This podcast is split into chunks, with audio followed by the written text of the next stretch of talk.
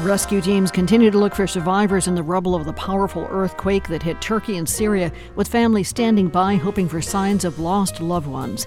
Our story is coming up on this Tuesday, February 7th. You're listening to WBUR's All Things Considered. Good afternoon. I'm Lisa Mullins. Also ahead, as President Biden prepares to give a State of the Union address, we'll hear from political speechwriters on the tough task of finding common ground in a fractured Congress a lot of the response uh, is kind of predetermined almost and kind of baked in the cake. And the White House knows that. Also, artificial intelligence is advanced enough to create artwork in the style of living artists within minutes. Does that breach copyright law? And AMC Entertainment plans to roll out new ticket prices based on where you sit in the movie theater. It's 401. News headlines are coming up.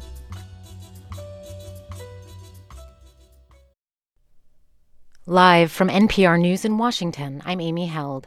At 9 o'clock Eastern tonight, President Biden delivers his first State of the Union address to a Congress divided, with a Republican led House still largely questioning his legitimacy, and to a country divided. Polling shows some 40% of Americans say they were better off financially before Biden became president. But tonight, the president intends to reiterate calls for unity. NPR's Asma Khalid reports he will announce a set of new policies he thinks Republicans and Democrats can work with. There is no doubt the president intends to take a bit of a victory lap tonight, and that includes touting legislative accomplishments and economic progress. But Biden also plans to build on priorities he articulated last year. Kate Bedingfield is White House Communications Director. In his State of the Union today, the president will announce a new set of policies to continue to make progress advancing his unity agenda and deliver results for families across the country. This unity agenda includes efforts to end cancer, support veterans, tackle mental health, and take on the opioid epidemic. The White House says all of these are issues where members of both political parties can find common ground. Asma Khalid, NPR News, the White House. Night has fallen, and so have temperatures in Turkey and Syria, making the job harder for rescue crews trying to find survivors buried underneath thousands of destroyed buildings. In some cases, desperate family members are using their hands to pry up rubble in the hopes of finding loved ones missing since Monday's earthquake. The death toll has now topped 7,000. NPR's Rob Schmitz has more from Istanbul. Turkey estimates more than 8,000 people have been rescued alive from the rubble of thousands of buildings that collapsed from the initial quake and its hundreds of aftershocks. But rescue crews are struggling against freezing temperatures and snow to rescue those who are still trapped, trying to reach them before they succumb to their injuries or hypothermia. The situation in northwest Syria, in the midst of a civil war, is more dire. The only road the UN authorizes to carry aid to that part of the country from Turkey has been damaged, leaving hundreds of thousands of people without electricity, heat, and in many cases, shelter. Rob Schmitz, NPR News, Istanbul. Dozens of countries are coming together to help. They're sending teams and equipment. That includes firefighters and search dogs from Los Angeles County and urban rescue workers from Northern Virginia. NPR's Daniel Estrin reports from Tel Aviv that Israel and the Palestinian Authority are also sending help. The Palestinians are usually recipients of international aid because of conflict with Israel and Israel's occupation of the West Bank. But the Palestinian Authority has its own rescue and trauma team of 64 doctors and specialists who respond to international disasters. They were recently in Pakistan helping flood victims. Now they say they're headed to Syria and Turkey in the coming days. This is NPR News. This is 90.9 WBUR in Boston. Good afternoon. I'm Lisa Mullins. Brockton Hospital is closed after a fire this morning. The flames broke out in an electrical transformer at the hospital. Firefighters helped to evacuate 160 patients and send them to other medical facilities. The power is now out at the hospital. Bob Haffey is the president of Signature Healthcare, which owns Brockton Hospital. We were able to move all of our patients out of the hospital with zero injuries and zero deaths, which is of utmost importance, obviously. So. Haffey says that there's no update on when the hospital will reopen. He says the facility is still assessing the damage. Former Boston Mayor Marty Walsh is expected to become the first cabinet member to leave the Biden administration. Two people familiar with the labor secretary's plans tell the Associated Press that he'll leave the post to run the players' union for the National Hockey League. The NHL Players Association has been looking for an executive director to take over for longtime head Donald Fehr. Neither the union nor the Labor Department has confirmed the reported move. Walsh was a union leader in Boston before he got into politics. State senators on Beacon Hill might do away with a rule that limits the Senate president to an eight year term in office. Here's WBUR's Steve Brown. The rule has been in place since the 1990s, following William Bulger's 18 year reign as Senate president. When the Senate takes up the chamber's rules on Thursday, they'll consider an amendment removing that eight year limit. Senate Ways and Means Chairman Mike Rodrigues said in a statement he's offering the amendment since there are no limits on the term of the governor, and he noted the House did away with a similar cap on the term of the Speaker almost 10 years ago. Rodrigues says there are de facto term limits in place, as any candidate for Senate President must win re election by their peers. Current Senate President Karen Spilka has had the chamber's top job since July of 2018 and won't hit the eight year mark for another three years. For 90.9 WBUR, I'm Steve Brown. State wildlife officials say the 2022 deer hunting season was one for the record books. The Massachusetts Division of Fisheries and Wildlife says hunters killed nearly 16,000 deer last year. That's the most ever, and a jump of more than 16% from the year before. The agency says hunting helps manage the deer population. It estimates the state has a deer herd of more than 150,000. 34 degrees now in the Boston area. It's been a lovely day today. There is, though, a winter weather advisory in effect from 7 tonight until 2 in the morning. This covers Suffolk and Norfolk counties, including Boston, Quincy, and Foxborough. Could have sleet and snow, temperatures uh, just below freezing, some strong winds. And tomorrow turning sunny, a lot milder, up around the mid 40s. Again in Boston now, 34 degrees at 407. We're funded by you, our listeners, and by the John D. and Catherine T. MacArthur Foundation, supporting creative people and effective institutions committed to building a more just, verdant, and peaceful world. More information is at macfound.org. This is All Things Considered from NPR News. I'm Ari Shapiro. And I'm Juana Summers. We start with the gripping scenes in southern Turkey as the country struggles to save people.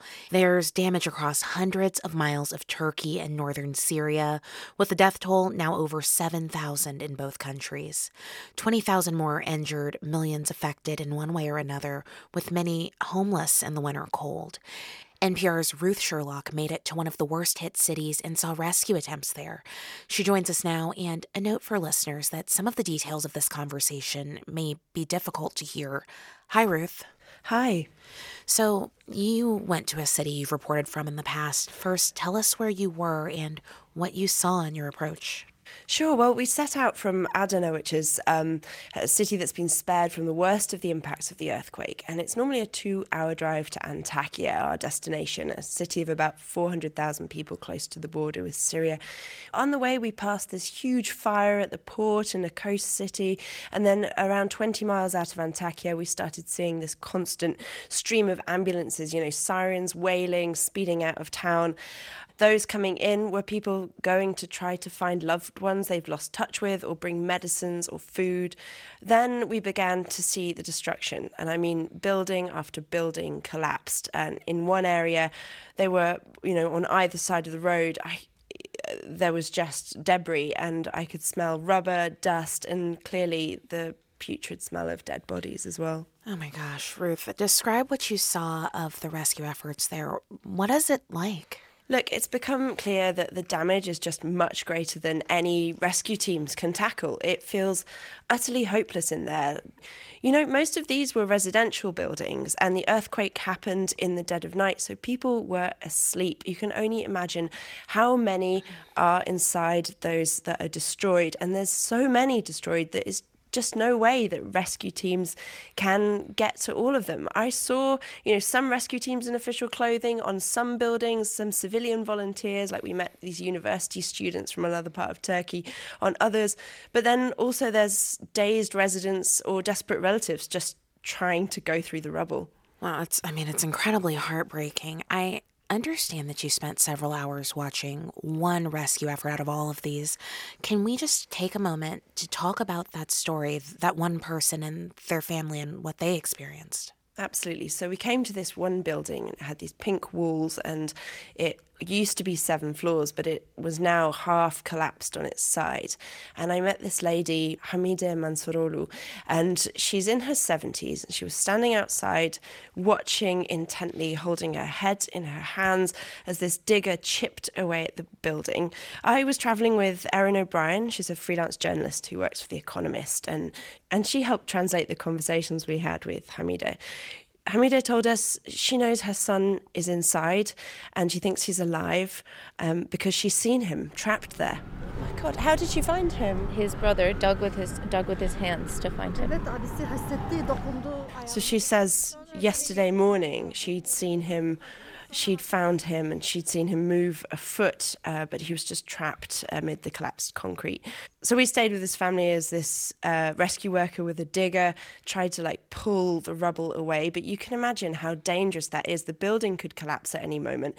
And every time that he got close to where uh, Sadat, the man, was, his mum would like wince in terror and pain and shout out, Be careful, be careful.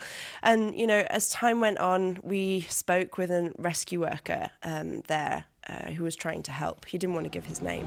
Buradaki dör, burası 4 ya da 3. kat, 7 katlı bina burası. He is not sure if this guy's alive. He uh, he thinks he heard a sound, but he can't be sure.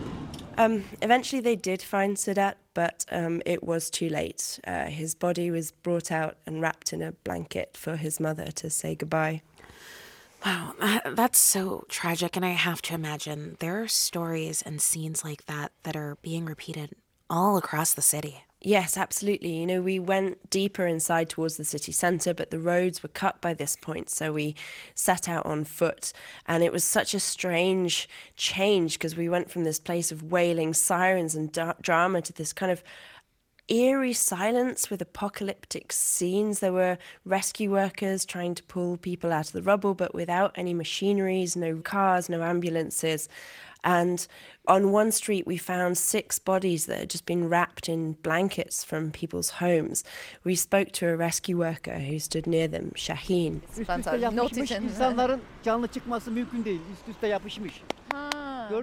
You know, he's saying for the buildings that collapse vertically, the floors cl- crush in on each other. And from those buildings, they are not finding anyone coming out alive. And that's exactly the situation where we were buildings completely flattened. He says the six bodies are the only ones they've been able to pull out from under the rubble after a whole day of work. Hmm. And Antakya is close to Syria. Ruth, what can you tell us about the situation over the border?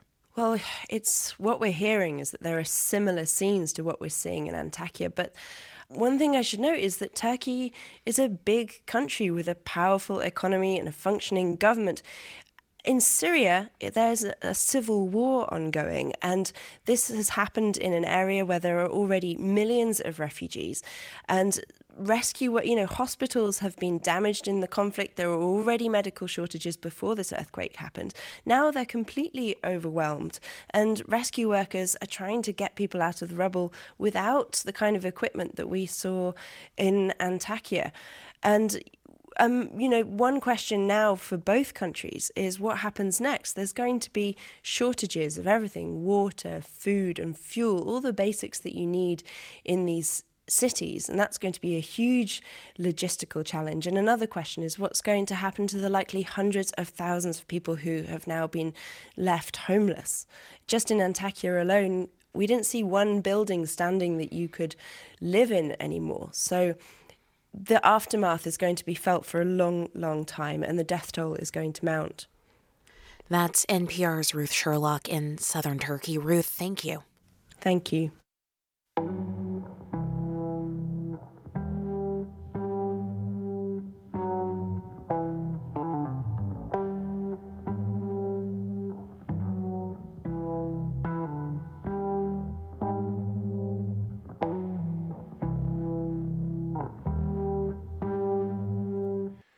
Pennsylvania is still grappling with the legacy of the 2020 election more than two years later. Recent contests in the swing state have become hotbeds for election deniers and misinformation, and many local officials are concerned about how that could affect upcoming elections, including next year's presidential race. NPR's Hansi Lo Wang reports. It's been 27 months since President Biden won the 2020 election, including in the Philadelphia suburb of Delaware County, Pennsylvania. But for the county solicitor, William Martin, that election is not over yet. Is Delaware County still dealing with lawsuits over the 2020 election results? Yes. In 2023? Yes. There are those lawsuits alleging election fraud with no substantial evidence. And there's the ongoing criticism that Martin and county election officials have had to face during public meetings. I am profoundly offended to listen to baseless allegations of fraud against me and against other county workers. At a county council meeting a month ago, Martin hit a breaking point. It's time to put up or shut up. If you think there is fraud, sue me. Sue me. Sue me personally. About three hours away in central Pennsylvania. This has got very heated and not necessarily should be that way. Lycoming County Commissioner Scott Metzger urged residents to be peaceful during a public meeting held last month about a hand recount of ballots from 2020. If you are here to get in anyone's face or intimidate someone, you're in the wrong room. Lycoming County election officials found no significant difference between the recount and their original tallies. Still, many election watchers are bracing for more misinformation from election deniers. Those counties are dealing with people who, over and over, no matter how many times they've seen the evidence of the integrity of the election, continue to come and yell and be insulting and, and you know, maybe slightly less than before, but those pressures are absolutely still there. That was Lisa Schaefer, who's the executive director of the County Commissioners Association of Pennsylvania. Schaefer says the reach election deniers have through social media has made it especially hard to fight off misinformation. And a lot of it is based on a state law that started allowing all voters in Pennsylvania to vote by mail in time for the 2020 election. The fact that that was such a significant change for Pennsylvania all at once, that's where a lot of the attention has been focused. Mail in voting has been a partisan flashpoint in the state, with many Republicans attacking a way of voting that they once supported. You know, we're a purple state. So it makes for a bit of a contentious conversation at times around democracy. And it can get particularly contentious when there's a chance to swing Pennsylvania into the red or blue column, says Khalif Ali, executive director of the advocacy group Common Cause Pennsylvania. There was a sign of hope, according to Susan Gobreski of the League of Women Voters of Pennsylvania. In last year's midterm elections, the state's most high profile election denier, who was the Republican candidate for governor, lost. I think people reacted to the misinformation that was out there by showing up. And I think that's a really good sign. But back in Delaware County, Pennsylvania, William Martin, the county solicitor, does not sound as optimistic. Where do you think this is going?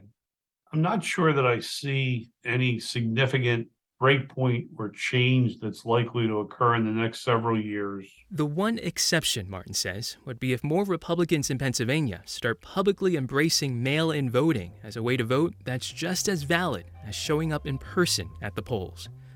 Hansi Wang, NPR News.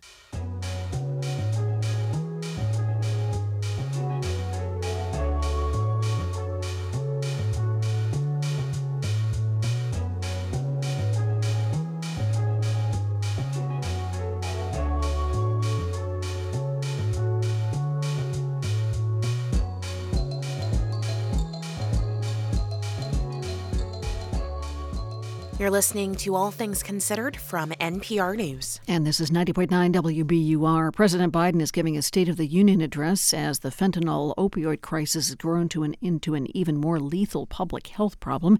That story is coming right up. And in about 20 minutes, artists versus artificial intelligence. We're funded by you, our listeners, and by Zevin Asset Management, building socially responsible investment portfolios that help create a healthy planet and just society. Learn how to invest sustainably at Zevin.com. A solid upswing for stocks today. The Dow rose more than three quarters of a percent, 266 points, to close at 34,157. S&P gained more than one and a quarter percent to finish at 4164. The Nasdaq picked up almost two percent to end the day at 12,114. General Electric is moving its headquarters in Boston. Today, the company said it will relocate its spacious Fort Point location to a space that is about three times smaller in the downtown tower, one financial center. GE moved moved from Connecticut to Fort Point seven years ago. It said last year it would be downsizing as part of a plan to be a trimmer company and as part of a restructuring to split into three independent companies. It's 419. Sending Winston flowers from WBUR is an act of love that supports your commitment to learning and growing. Save 10% at WBUR.org. It's now down to 30 degrees in the Boston area. There's a winter weather advisory in effect from 7 tonight until 2 tomorrow morning. We should have some sleet and rain. Temperatures just below freezing overnight tonight. Should be windy as well. Then for tomorrow, could have a cloudy start, sunshine later, all the way up to the mid 40s. This is WBUR. Support for NPR comes from this station and from your part time controller, specializing in nonprofit accounting. Your part time controller helps nonprofit organizations with their accounting needs, remotely or in person. More at yourparttimecontroller.com. And from Procter & Gamble, maker of Align Probiotic, a daily supplement to support digestive health, containing a probiotic strain developed by gastroenterologists with 20 years of research. More at alignprobiotics.com. It's All Things Considered from NPR News. I'm Juana Summers. And I'm Ari Shapiro. One of President Biden's guests at tonight's State of the Union address will be a father from New Hampshire who lost his daughter to a fentanyl overdose. Biden addresses the nation as the opioid epidemic has evolved into a far more deadly public health crisis. NPR addiction correspondent Brian Mann looks at how we got here and what might come next. One thing everyone agrees on the soaring death toll from the opioid fentanyl crisis is shattering families, scarring whole communities. Brandon Dunn from Texas lost his 15 year old son, Noah, to a fentanyl overdose last summer. He was murdered by a, a drug dealer selling counterfeit Percocet pills. Noah was the third victim in less than two months in Hays County from illicit fentanyl. Dunn testified before the House Judiciary Committee last week. The U.S. has really been navigating two public health crises at the same time the COVID pandemic and an explosion of drug deaths linked to fentanyl. Dr. Rahul Gupta heads the White House Office of National Drug Control Policy. Our nation is facing 108,000 overdose deaths in just 12 months. That's one life lost every five minutes around the clock. We're living in historic times. Our North Star is to save lives. The Biden administration has focused its response on healthcare, trying to get more addiction treatment to more people, while also scrambling to make a medication that reverses opioid overdoses called naloxone or Narcan more widely available. Gupta says these strategies are helping. After more than 35% increase in overdose deaths during the first 18 months of the pandemic, the more recent total overdose death counts have remained largely unchanged. So the overdose epidemic may be slowing just a bit, but researchers still say the U.S. is on track to lose another 1.2 million lives to opioid overdoses by the end of this decade. The fentanyl that's killing so many people is flowing into the U.S. from Mexico. The Drug Enforcement Administration says the leaders of drug cartels have decided fentanyl is a moneymaker, cheap to make, easy to smuggle through official ports of entry, and the cartels simply don't care if it kills a lot of Americans. We're not winning, we're losing the battle. Congressman David Trone, a Democrat from Maryland, says fentanyl smuggling can't be seriously curtailed with anything short of a large U.S. military presence inside Mexico, which he says is unrealistic. My belief is there's absolutely no way to stop it. If we could, you know, do major raids in Mexico with our military, it's not our country, it's their country.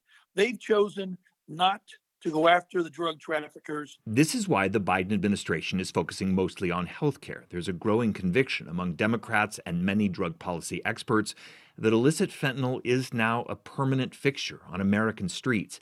But many Republicans are pushing back, arguing more can be done to secure the border, and often falsely linking fentanyl with undocumented migrants. Congressman Chip Roy from Texas spoke at last week's judiciary hearing. The overwhelming flood at our borders, distracting Border Patrol from being able to carry out their duty to stop the flow between the ports of entry or do inspections at the ports of entry, is resulting in more fentanyl pouring into our communities.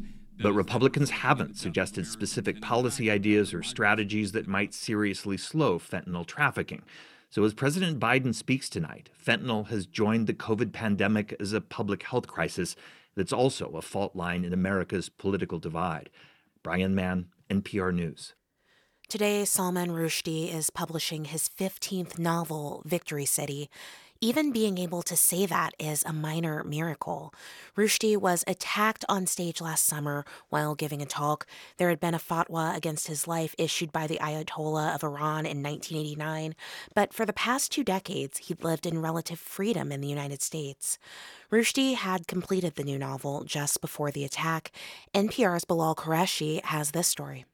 Salman Rushdie had not spoken out since the attempt on his life last August, but with the release of his new book, he's given one interview to the New Yorker magazine's David Remnick and finally described how he's healing. Can you type?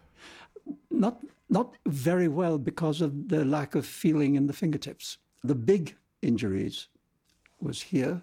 It's right in, under your right jaw. And yes, the neck, neck, the neck, and and up around here, the mm-hmm. right side of my face. There was a lot there.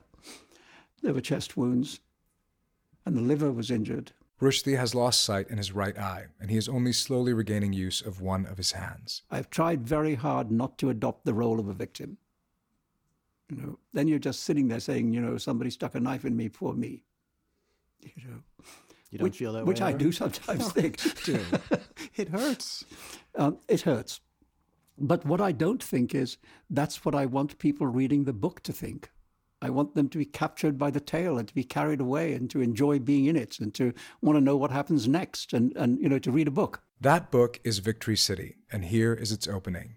On the last day of her life, when she was 247 years old, the blind poet, miracle worker, and prophetess, Pampa Kampana, completed her immense narrative poem about Bisnaga and buried it in a clay pot sealed with wax. Victory City is a historical epic about storytelling. It's inspired by a real Hindu kingdom called Vijayanagar that was destroyed by Muslim armies in the 16th century. All that remains today is a city of ruins that has become a symbol of Hindu Muslim conflict. That past has been used by India's ruling Hindu nationalist movement to create divisions in the present, as the writer Kiran Desai explains. History is far more complicated than the way it is being presented today and the nationalist view of history is different from the novelist view of history. Rushdie reclaims the wounded narrative of Vijayanagar from Hindu nationalism and turns it into a secular, feminist work of fiction.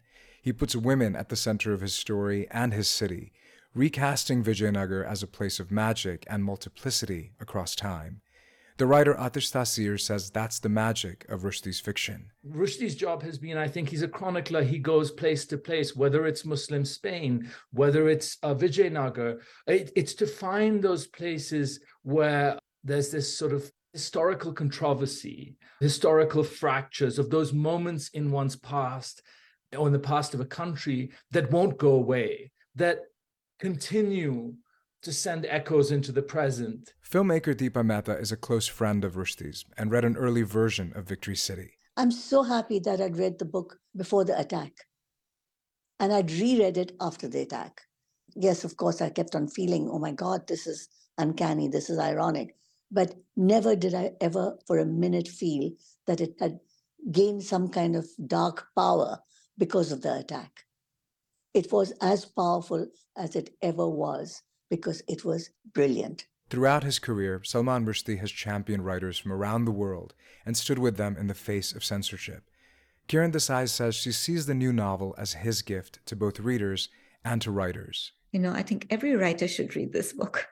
it's just a distillation of wisdom. I myself am nothing now. All that remains is this city of words. Words are the only victors. I'm here now. And I've always been one of the ways in which I've dealt with this whole thing is is to look forward and not backwards. What happens tomorrow is more, more important than what happened yesterday. Salman Rushdie's full interview with The New Yorker is in the magazine and on the latest episode of The New Yorker Radio Hour. His new novel, Victory City, is published today. Bilal Qureshi, NPR News.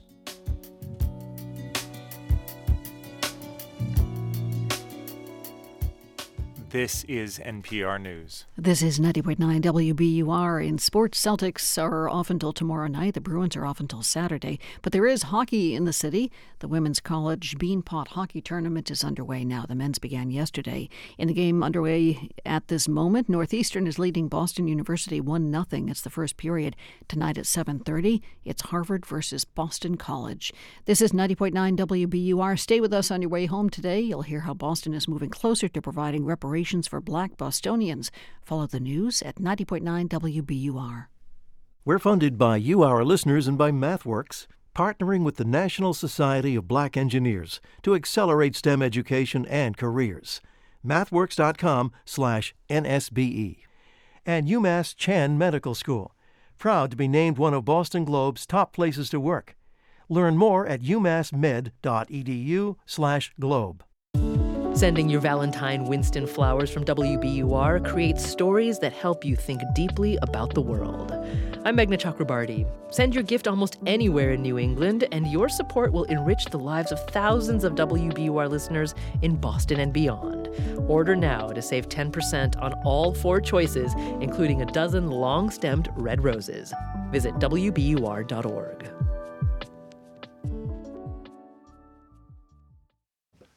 Live from NPR News in Culver City, California, I'm Dwayne Brown. President Biden's State of the Union address tonight comes at a crucial moment in his presidency, despite a string of legislative accomplishments and a historically strong midterm election. Polls show a majority of Americans are largely unaware of his successes or don't regard them as such. Here's NPR's Windsor Johnston. The economy is expected to be one of the major topics during tonight's speech. The White House says President Biden will specifically address the ongoing fight over raising the nation's debt ceiling, warning that a default would have disastrous economic consequences. Some Republicans appear to be using the stalemate as a bargaining chip to push for spending cuts, but the administration says not raising the borrowing limit is a non starter. President Biden plans to travel to Wisconsin tomorrow and Florida on Thursday to continue pushing his agenda, part of an administration wide plan for top officials to fan out across the country this week. Rescue workers from around the world are mobilizing to help Turkey and Syria respond to a catastrophic earthquake that's claimed more than 7,000 lives. NPR's Kristen Wright reports on a team from Virginia deployed by USAID. Fairfax County Urban Search and Rescue faces the difficult task of searching through collapsed homes and buildings and masses of rubble for survivors and the dead. It's a team of about 80 disaster experts trained at the highest levels to extricate people who are trapped and deploy specialized equipment. USAID's Stephen Allen is in Turkey. The emotional toll is heavy hard when you are working in an environment like that, when you're working uh, against the clock in a life and death situation. Um, really, every every minute counts. The Fairfax team has six canines to assist and plans to be on the ground in Turkey for about two weeks. This is NPR. This is 90.9 WBUR in Boston. Good afternoon. I'm Lisa Mullins. The Duxbury mother, who's accused of strangling her three children and then attempting to kill herself, was arraigned from her hospital bed today. Lindsay Clancy is accused of killing her children, ages 5, 3, and 8 months, last month and then jumping out of a window at her home. Her lawyer says Clancy had mental illness, was over medicated, and that her family had asked for help before the children were killed. Prosecutors argue that before, um, both before and after the crime, the defendant seemed to be aware of her actions and of clear mind. The judge chose not to impose bail because Clancy is partially paralyzed and remains in the hospital. The next hearing in the case is in May. The NHL Players Association will be lucky to have U.S. Labor Secretary and former Boston Mayor Marty Walsh at the helm. That is the assessment of Steven Tolman, the president of the Mass AFL CIO. Sources tell the Associated Press that Walsh will soon step down to become the Players Union's next executive director. Tolman says Walsh would be a great fit. The interesting and most distinct thing about Marty Walsh is he doesn't just have a union history, he has a legislative history, he has a community history. He's just like the ultimate perfect labor leader because he's active in the community. An unnamed Biden administration official says Walsh is expected to leave his post after the president's State of the Union address. That would make him the first Biden cabinet secretary to quit. Senator Elizabeth Warren says child care is wildly expensive and hard to find, and she wants Democrats to do something about it. She's driving home that point by bringing a Taunton woman to tonight's State of the Union address in Washington, D.C. Eugenio Drago is a mother, a nursing student, and child care advocate, and Warren says Drago's story is a lot like other Americans. Here's a woman who wants to be in school. She wants to get her nursing diploma. Do you know how much we need nurses across this country? And the obstacle in her way is childcare. Warren says we don't expect parents to pay the entire cost of their child's public school education, and we should take the same approach when it comes to child care. And Boston Mayor Michelle Wu has announced the 10 people she's appointed to the city's new reparations task force. They'll study the lasting impact of slavery in Boston and how the city can atone for it. The task force chair will be Joseph Feaster, a lawyer and the former president of the Boston branch of the NAACP. Two high school students at the city's Jeremiah E. Burke High School and a college student at UMass Boston were also appointed. Other members include historians, nonprofit leaders, and civic organizers. We've got a winter weather advisory in effect from 7 tonight until 2 tomorrow morning. We should have some sleet, some freezing rain overnight. Nothing accumulating, though, just some pretty slippery road conditions. Down around 30 tonight. Then tomorrow, mostly sunny skies to start, then some clouds in the afternoon, highs in the upper 30s. This is WBUR, it's 435. Support for NPR comes from this station and from Hiscox, committed to helping small businesses protect their dreams. Quotes and information on customized insurance for specific risks are available at hiscox.com. Hiscox, business insurance experts. And from Procter & Gamble, maker of Nervive Nerve Relief. Nervive is designed to reduce occasional nerve aches, weakness, and discomfort in hands or feet due to aging. Learn more at nervivehealth.com. From NPR News, this is All Things Considered. I'm Ari Shapiro. And I'm Juana Summers. Behind every applause line or rousing call for action during a State of the Union address, there is a speechwriter who puzzled over the exact right wording and the follow up to the inevitable pushback. So, in preparation for President Biden's message tonight to a divided Congress, we wanted to hear from two speechwriters who have an interesting vantage point on what Biden's words can and perhaps cannot accomplish. I'm joined now by Cody Keenan, former chief speechwriter for Barack Obama and Mike Ricci, who wrote speeches for Republicans John Boehner and Paul Ryan. Welcome to you both. Hey, Juana, thanks for having us. Thanks for having us. So, Cody, I want to start with you here because you helped President Obama craft his State of the Union addresses delivered to a divided Congress. What issues do you expect President Biden to focus on tonight as he is in a very similar situation? Yeah, there's always sort of a Groundhog Day feel to a bunch of these. You know, it's a speech that happens once a year, but it should signal to the American people where we've been, where we are, and where we're going to go. So I suspect that they're going to trumpet uh, a lot of the the good story they have to tell. You know, the fact that half a million people who didn't have a job last month now do. Unemployment's at a 50 year low. Gas prices, inflation are falling. But I think even more important is showing people where we're going to go from here. And with a divided Congress, uh, that makes it more interesting. And Mike, you've worked for Republican speakers and helped Paul Ryan write his response to President Obama's 2011 address. So I'd like to ask you are there certain opportunities for Biden tonight to connect with both Republican lawmakers but also Republican voters? So much of this, Juana, it's on Capitol Hill, it's the closest thing to a presidential debate. There's war rooms, spin rooms, rapid response, you know, in-game analysis, who's wearing what color, who's sitting next to who. So a lot of the response uh, is kind of predetermined almost and kind of baked in the cake. And the White House knows that. So they know there's only so much they can do to actually bring in the Republicans in the room. So a lot of it is to your to your question about going over the heads of the Republicans in the chamber and trying to reach maybe common sense conservative voters with rhetoric that appeals people in the middle.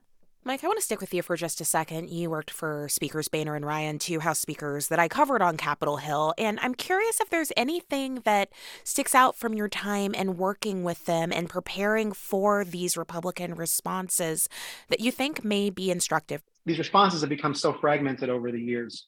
You know, tonight, for instance, there'll be the official Republican response by Governor Sarah Huckabee Sanders, but apparently President Trump will have his own response. the White House is thinking about all the big different issues uh, on the Hill. They're mostly thinking about, you know, what the members of Congress are obsessed with, and usually that's two to three things at a time. In this case, probably the debt limit, what just happened with China, maybe looking to see what the president will say about Ukraine and the border. So you plan for everything, but usually you have to, you know, boil it down to two or three things you're going to hit hard on in your response. And Mike brings up a good point about uh, how difficult this is for White House speechwriters because you have every cabinet agency, every interest group, everybody's pushing on you to get their policy idea in the speech. And it's exhausting. And it's a speechwriter's job to prevent it from becoming a Christmas tree. You know, putting something in the speech just because somebody will be mad that you don't is not good writing. So it's just this kind of never ending battle. Yeah. And I think different stakeholders will look for different language, you know, on, you know, how much a president puts his shoulder to the wheel rhetorically matters. So committee chairs will, you know, did the president make a vague call to action? Did he specifically say pass this bill or hammer an issue home? You know, c- committee chairs, stakeholders, people watching obsess about that stuff. And these are all choices that uh, the White House speechwriters have to make. Yeah, they look to see how robust a certain adjective is. Yep. But you got to remember the people at home don't watch that closely. You know, they want to know they want to know what you're saying. They don't really care about how your adjective rates on a scale of one to ten. As I'm thinking back over the last decade of having a hand in covering the State of the Union address almost every year, I I can't help but be reminded of a really powerful moment during President Obama's 2013 address. The shooting at Sandy Hook Elementary had happened about 2 months prior and he used that opportunity to demand action on gun violence. What I've said tonight matters little if we don't come together to protect our most precious resource, our children. And now Biden's address comes a week after the funeral for Tyree Nichols, who was fatally beaten by police officers in the city of Memphis. And we do know that Nichols' parents are expected to be in attendance at the State of the Union tonight. Mike, how might that influence what we could hear from President Biden?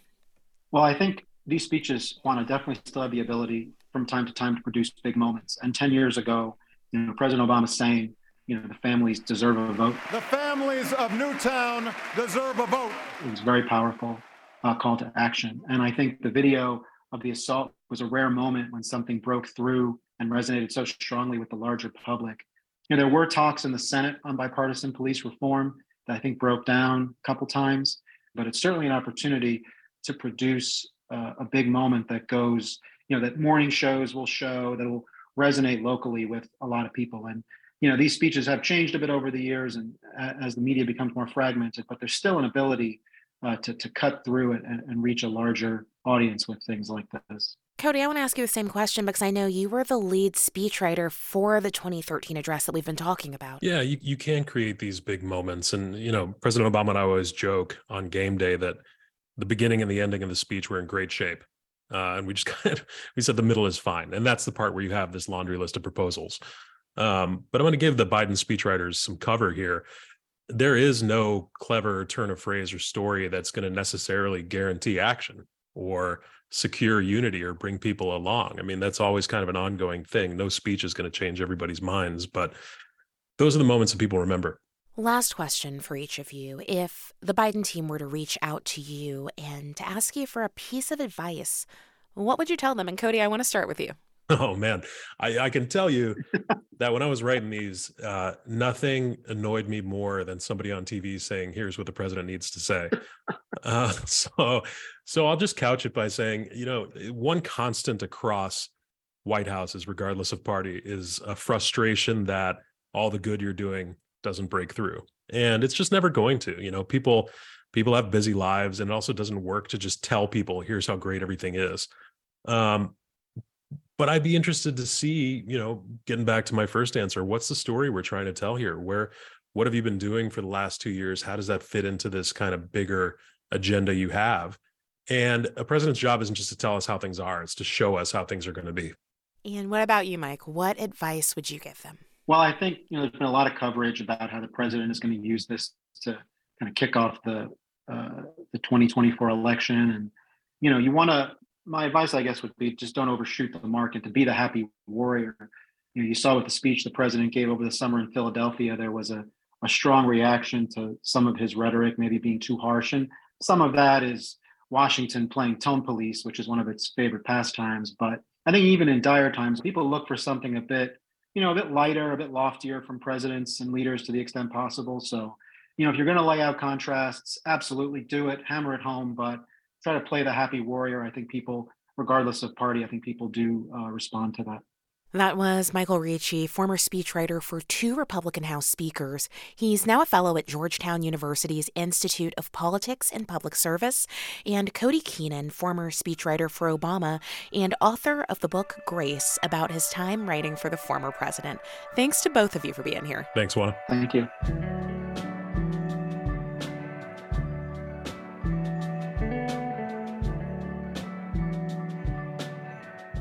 You're listening to All Things Considered from NPR News. Artificial intelligence, or AI, can now generate images that replicate an artist's style in seconds. That's angered some painters and illustrators. Darian Woods and Adrian Ma from our daily economics podcast, The Indicator, look at a new lawsuit that raises questions about AI and ownership. Kelly McKernan is a visual artist, and when they were a teenager, Kelly started posting paintings onto an art website called DeviantArt. Not for money, but just for the love of it. Just starting out, very eager for feedback and community. Um, you know, just really excited to share. And Kelly built a solid following, continuing to post on DeviantArt over the next two decades. When the first widely used AI art generators came online last year, Kelly saw it as a curiosity at first. That delight for Kelly soon faded away. And that is because Kelly found out that when people were typing in their prompts to these art generators, they were using the words in the style of Kelly McKernan a lot. In fact, over 12,000 times. There's more and more images with my name attached to it that I can see my hand in, but it's not my work. I'm kind of feeling violated here. And then DeviantArt did something that made Kelly livid. So remember, this is the website that Kelly had been uploading artwork to for free over the last 20 years.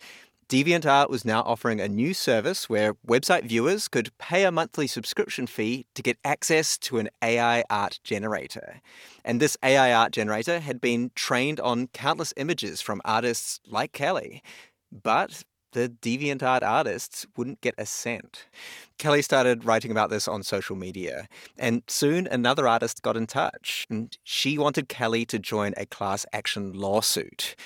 Kelly said yes. The lawsuit was filed in mid January against DeviantArt and two AI companies, and it alleges, among other things, that the companies violated copyright law. The claim argues the AI companies compressed those billions of images and stored those images' information, which it then uses to make new works.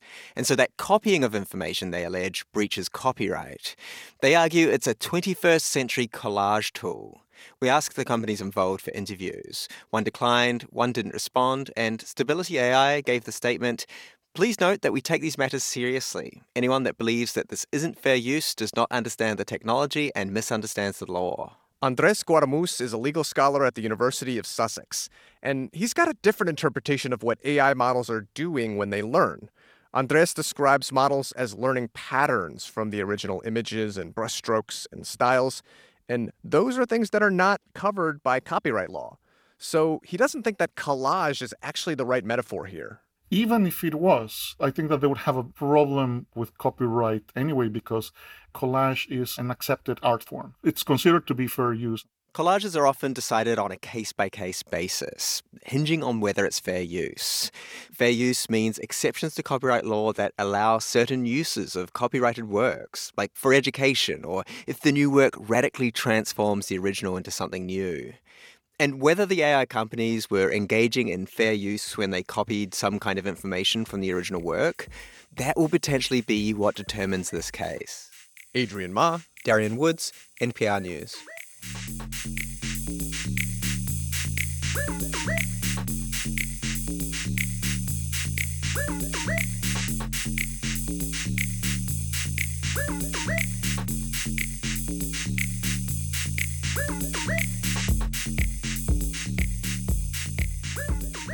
You're listening to All Things Considered from NPR News. Details on NPR's newest Tiny Desk concert coming up on WBUR. We're funded by you, our listeners, and by Stanhope Framers, Back Bay and Somerville, celebrating 50 years of museum quality custom frames for individuals, artists, and businesses. StanhopeFramers.com. Tonight at 9 o'clock, President Joe Biden will give his annual State of the Union address. This time he'll do it before a deeply divided Congress. Listen live tonight at 9 o'clock on the radio in Spanish and English on WBUR.org.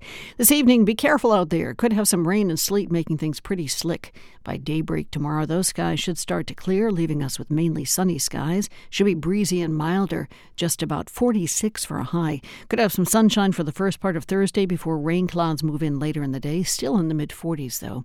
34 degrees now in Boston.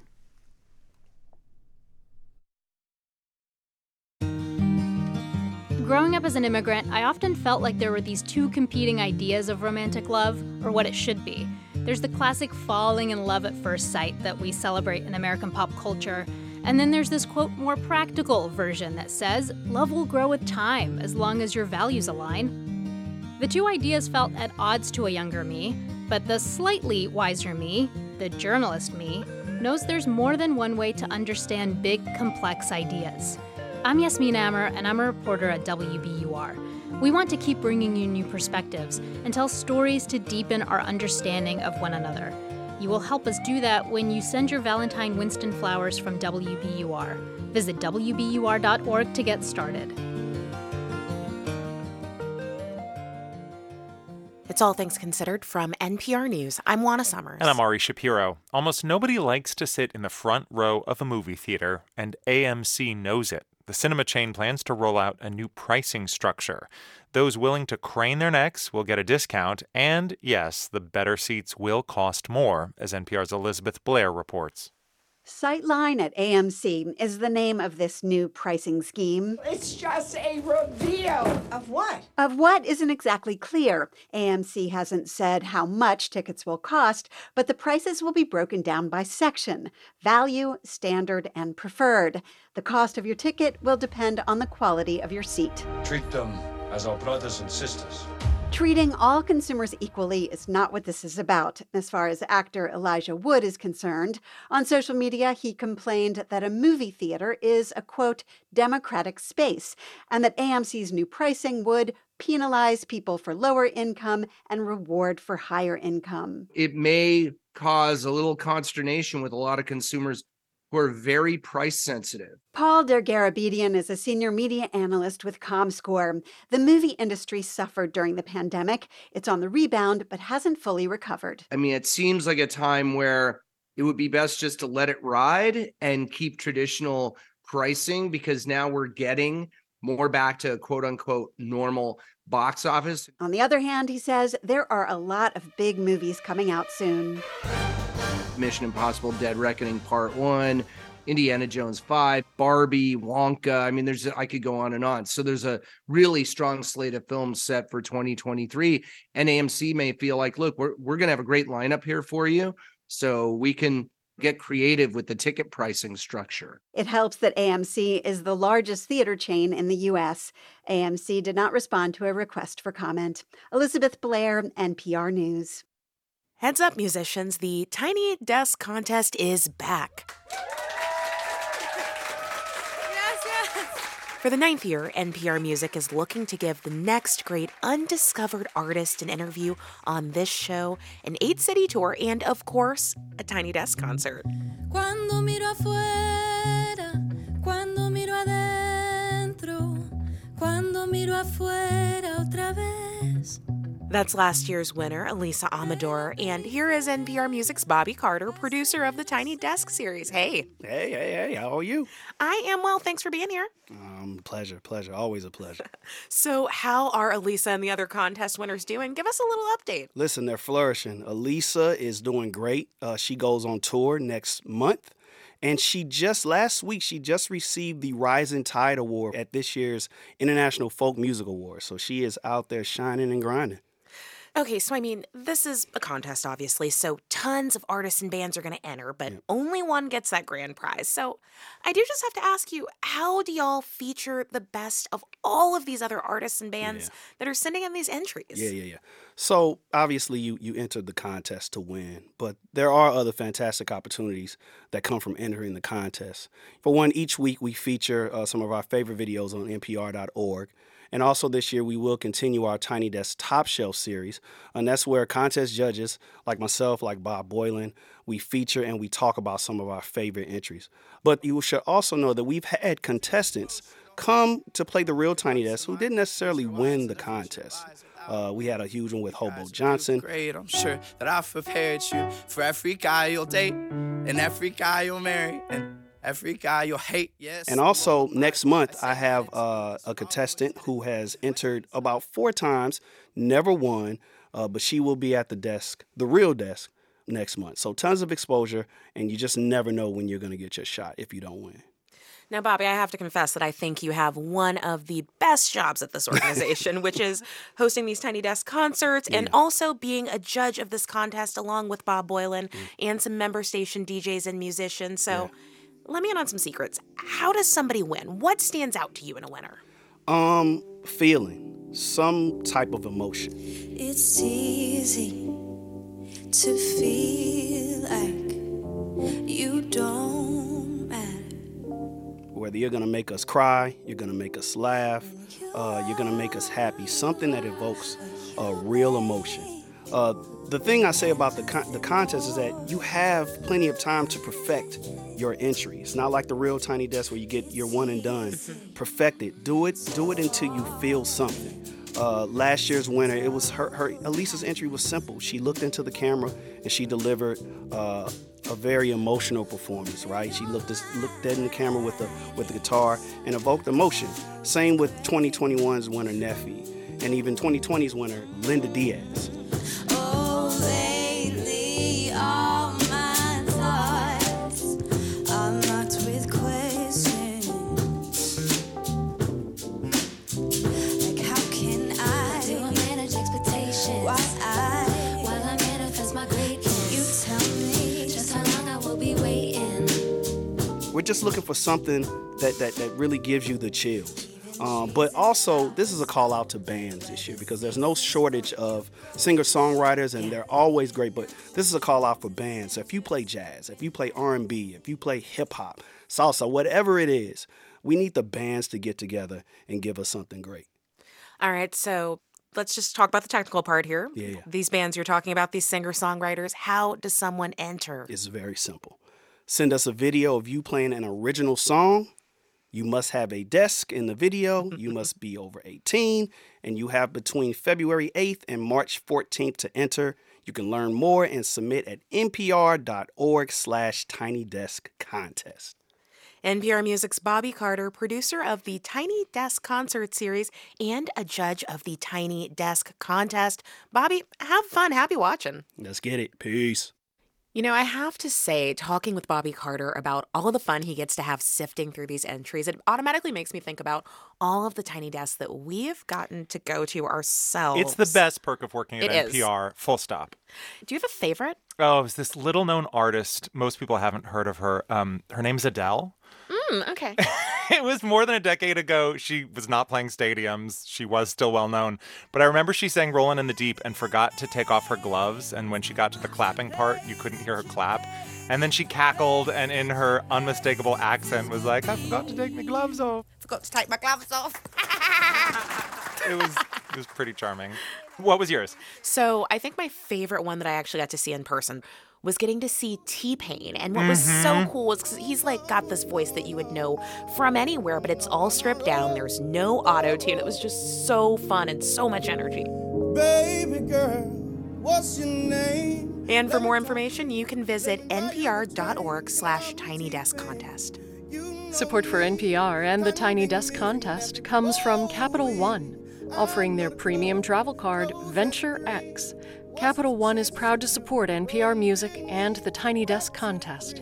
Capital One, what's in your wallet? And from Guayakí, maker of yerba mate, who believe community comes to life and connections are made through music. Guayakí, come to life. Thank you for listening to All Things Considered from NPR News. Support for NPR comes from this station and from Workday, an enterprise management cloud focused on providing organizations with a system to continuously plan for all what if scenarios. Workday, the finance, HR, and planning system for a changing world. From the George Gund Foundation, working to make Cleveland and Northeast Ohio more globally competitive, livable, sustainable, and just. More information available at gundfdn.org. And from Procter & Gamble, maker of ZzzQuil Pure Z's gummies, designed with melatonin for occasional sleeplessness to help people fall asleep naturally. Learn more at zzzquil.com and from the listeners who support this NPR station. And this is 90.9 WBUR. We've got a winter weather advisory in effect from 7 tonight until 2 in the morning. It covers Suffolk and Norfolk counties, including Boston, Foxborough, and Quincy. Could have some rain and sleet, making things pretty slick. By tomorrow morning around daybreak, skies should start to clear. Sunshine tomorrow, a beautiful day, breezy, milder up around the mid 40s. Could have some sun for the first part of Thursday, but then rain later in the day. It's down to 30 degrees now in Boston at 459. I'm healthcare reporter Martha Bebinger, and this is 90.9 WBUR FM Boston, 92.7 WBUA Tisbury, and 89.1 WBUH Brewster. Listen anytime with our app or at WBUR.org. WBUR, Boston's NPR news station. Search and rescue efforts are still underway after an earthquake devastated Turkey and Syria. We'll hear about conditions on the ground. I'm angry that uh, there were no state agencies there. I'm angry that people were left alone. It's Tuesday, February 7th, and this is All Things Considered.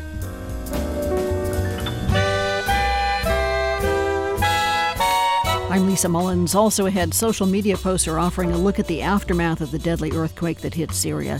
What to expect from President Biden's State of the Union address tonight. And today, Microsoft announced that its powerful artificial intelligence tool ChatGPT will now be used in its search service Bing. Google unveiled its own AI tool, a competitor to Chat GPT roughly 24 hours before. These stories and the numbers from Wall Street, the street was up today. Coming up, it's 501. News headlines are next.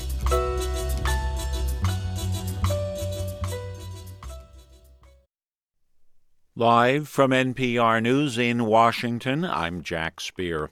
President Biden is expected to lay out a reassuring vision of the nation's overall condition tonight during his annual State of the Union address before a joint session of Congress. NPR's Franco Ordonez says expectations are the president will focus on the strong jobs market. Biden is going to talk about um, you know, his efforts with the infrastructure plan to create jobs. I think you're going to hear him talk about the big numbers that came out just last week uh, that showed unemployment at historic lows, 3.4%, which was the lowest in decades. But look, you know, the people, a lot of Americans just don't feel it, you know, despite some of that positive economic data. I mean, they're still concerned about inflation. They're still concerned about interest rates. NPR's Franco Ordonez, the president also likely to try to overcome pessimism over a divided government and a looming showdown over the federal debt limit. Russia is warning the U.S. it may expel American diplomats over the U.S. Embassy's criticism of the war in Ukraine. From Moscow, NPR's Charles Maynes has more. Russia's foreign ministry served notice to American Ambassador Lynn Tracy just two weeks into her new post, accusing the embassy of maliciously spreading inappropriate statements about the Russian leadership and false information about Russia's armed forces online. The ministry warned that U.S. diplomats caught conducting, quote, subversive activities through the embassy's social media accounts would be expelled. Russia has officially banned any information that contradicts the government line in Ukraine, including under a fake news law that carries a maximum sentence of 15 years in prison. The U.S. Embassy currently runs several social media accounts where it shares U.S. policy positions in support of Ukraine and openly criticizes the Russian war effort. Charles Maynes, NPR News. Moscow. Rescue teams in Turkey and Syria searching for victims following this week's massive earthquake there are facing freezing temperatures. The death toll from the magnitude 7.8 quake now rising to at least 7,200. Microsoft has announced a new version of its Bing search engine powered by artificial intelligence. NPR's Bobby Allyn has more. Microsoft executives gathered reporters to its headquarters to show off a new version of Bing powered by the hit AI tool ChatGPT. In demonstrations, executives showed how users can ask it direct questions about, say, creating a five day itinerary for a trip to Mexico, and it instantly makes it for you. Microsoft is staking its future on the success of new AI tools like ChatGPT. CEO Satya Nadella said it's a new day for search and that the race is on.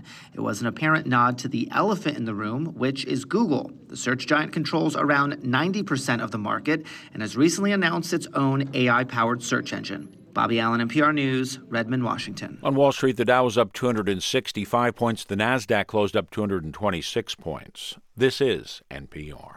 This is 90.9 WBUR in Boston. I'm Lisa Mullins. The Duxbury woman accused of killing her three children will remain in the hospital as she awaits trial. Lindsay Clancy was arraigned from her hospital room on murder charges today. She appeared on a large television screen for the proceedings that were held in Plymouth District Court. WBUR's Deborah Becker has more. The 32 year old Clancy was wearing a mask and did not express emotion. Prosecutors say she planned the murders of her three children and was coherent and well functioning up until their deaths on January 24th. But Clancy's attorney, Kevin Reddington, said his client was on several psychiatric medications. The woman before you, who was a beautiful person, was thoroughly destroyed by these medications. Another court hearing is scheduled in May. For 90.9 WBUR, I'm Deborah Becker. The MBTA hopes to resume Red Line service from Alewife Station in Cambridge this week. The station and its parking garage have been closed since Saturday when a car rammed a barrier on the roof of the garage. It sent concrete and debris into the station. Today, the T said it hopes to open a temporary entrance to the station this week. The parking garage at Alewife will partially reopen tomorrow, and shuttle buses will continue to replace trains between Alewife and Davis Station until uh, the Alewife station reopens. Mount Holyoke College in South Hadley has named its next leader. Danielle Ren Holley will take over as president in July. She is currently dean of the Howard University School of Law. She'll become Mount Holyoke's first permanent black female leader and its 20th president. She's also a graduate of Yale University and Harvard Law School. She takes over for interim president Beverly Daniel Tatum. She has held the job since last summer when Sonya Stephens left to become president of the American University of Paris. And Boston Mayor Michelle Wu wants to spruce up the neighborhood signs you see around the city that welcome people to different communities. She's inviting artists to submit up to three proposals to redesign them. Artists have to live or work in Boston and submissions have to be received by March 3rd. Chosen artists will receive $1,000 in a stipend for their work. You can apply on the City of Boston website. 30 degrees now in the Boston area after a nice day. Could have some slick weather overnight tonight, especially around areas in Suffolk and Norfolk counties. And then temperatures right about the 30 degree mark for tomorrow, reaching the mid 40s with lots of sunshine during the day. This is 90.9 WBUR. It's 507. WBUR supporters include Melville Charitable Trust, committed to ensuring all people have a safe, stable, and affordable home that allows them to thrive. Information about ways to prevent and solve homelessness is at melvilletrust.org. This is All Things Considered from NPR News. I'm Ailsa Chang in Los Angeles. And I'm Ari Shapiro in Washington. President Biden will give the annual State of the Union address before Congress tonight. This year's speech comes as Biden faces a divided Congress while also planning his reelection run. NPR White House correspondent Asma Khalid and NPR political correspondent Susan Davis are here in the studio with a preview. Good to have you here. It's great to be here. Asma, to start with, what's the president likely to focus on tonight? Uh, well, a few things. I mean, we're certainly going to see and hear him give a bit of a, a, victory lap, which he's been on, right? Touting his legislative accomplishments and the economic progress the country's made during his first two years uh, in the White House. But I will say, Ari, I mean, I think it's important, and we're going to see him sort of strike this delicate balance because while there are certainly economic gains, you know, many of us go out to the grocery store still realize that prices are higher than they were before the pandemic. Um, you know, Biden is also Uh, going to be trying to emphasize some of the policies that he wants to, you know, implement over the next two years. A White House official told me that that includes doing more on gun violence, um, doing more on having some sort of police reform. Um, you know, it's important to know that Tyre Nichols' mom and stepdad are going to be special guests joining the First Lady tonight. And, and Tyre Nichols, remember, is the young man who died recently after being beaten by police in Memphis. Uh, you know, I will say collectively, the president does want to strike this optimistic tone. He wants to talk about issues where he thinks both members, uh, members of both parties, can actually get something done on, find common ground. But at the same time, this speech is about drawing lines in the sand and creating, you know, some contrast with Republicans. And Sue, this is the first address to Congress that Biden is going to give without the health protocols Yep. that were in place all through the pandemic. What's it going to be like tonight? No masks, no testing requirements, no social distancing. I mean, part of this is a, a- reflection of the reality of Republicans taking over the House. One of the first things the new majority did was eliminate the final COVID 19 protocols. They opened the building back up to tours. Uh, you know, Republicans have been putting pressure on the president to end the national emergency sooner than he'd like. They passed a bill just last week to do so immediately. The president said he'd veto that bill, but it did provoke the White House to say that they would be ending the national emergency in May. And one thing I'm curious to listen for tonight is how Biden frames the chapter that the country is at when it comes to the COVID 19 pandemic and whether he talks about it as sort of mission accomplished. It's Yeah. a thing of the past. Asma mentioned a couple of the guests. I know there's a long list that Yeah. the White House released. Anybody in particular you're looking to? I think the focus on police reform, especially for members of the Congressional Black Caucus, is interesting. The Tyre Nichols family was a invitation on behalf of the head of the CBC.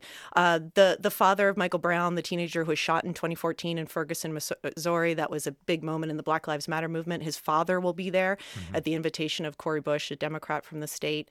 Um, also, a focus on gun violence. Uh, several, two of the notable guests are Brandon Tsay. He's a 26 year old man who confronted the shooter in the recent Monterey Park shooting in California, and also Richard Fierro. He was the military vet who helped stop the gunman at Club Q in Colorado Springs last November. Uh, also, another push that I think the White House shares and with Democrats in Congress is for additional gun legislation, although obviously that seems quite unlikely in divided government. And- And if I can chime in here, and an- another guest that we know that's going to be um, sitting in the First Lady's box is the Ukraine ambassador to the United States. Um, Hmm. that's a second year in a row that that ambassador will be there. And it speaks to the fact that the president is expected to speak tonight about the ongoing war in, in Ukraine and the United States' support for that effort.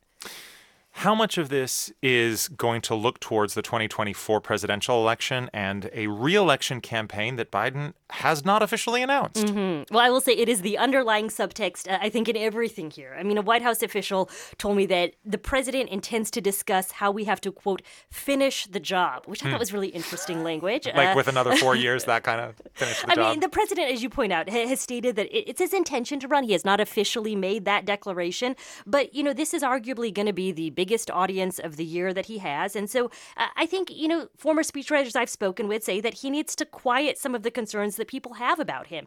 Uh, his approval rating has remained underwater, and a recent Washington Post ABC poll shows that even a majority of Democrats, um, you know, would prefer someone else to be their party's nominee. There are, I think, lingering questions about his age, but there's also, I think, a desire for, for Democrats and broadly for this White House to convey some of the achievements that they have made this year. You see that not really translating over with the public. Uh, the president's certainly going to try to do that, and he's also going to try to uh, emphasize contrast. And when you talk about emphasizing contrast, that again uh, is about, I think, looking forward. Big contrast on the issue of the debt ceiling. Uh, Sue, he's undoubtedly going to address that tonight as Speaker McCarthy tries to extract a spending cut agreement in exchange for raising the debt ceiling. What's the status of those talks? Speaker McCarthy gave what they called a prebuttal to the State of the Union last night, and in which he framed the national debt, which is now about just over $31 trillion, in his words, the greatest threat to the future of the country. So that's the way that they've been framing it. But Republicans are really kind of dragging Biden and Democrats to the negotiating table here. Democrats' position is pretty simple just raise the debt ceiling. We, we don't think we should negotiate over this because the risks of the default are too great. As they did during the Trump administration. Exactly. And and the challenge for Republicans here is they want spending cuts, but they haven't articulated exactly what they want to cut. What McCarthy has done is taken things off the table. He said this week, we won't cut Social Security and Medicare. We don't want to cut the Pentagon. We don't want to cut any benefits for veterans it's a pretty small pot of the pile. So mm-hmm. uh, Chuck Schumer, the Senate Majority Leader today, said, "Look, you want to talk about spending cuts? Show us what you think you can cut that's left over there that you can balance the budget on." And we don't have an answer to that question yet. NPR's Susan Davis and Asma Khalid, thank you both. You're welcome. My pleasure.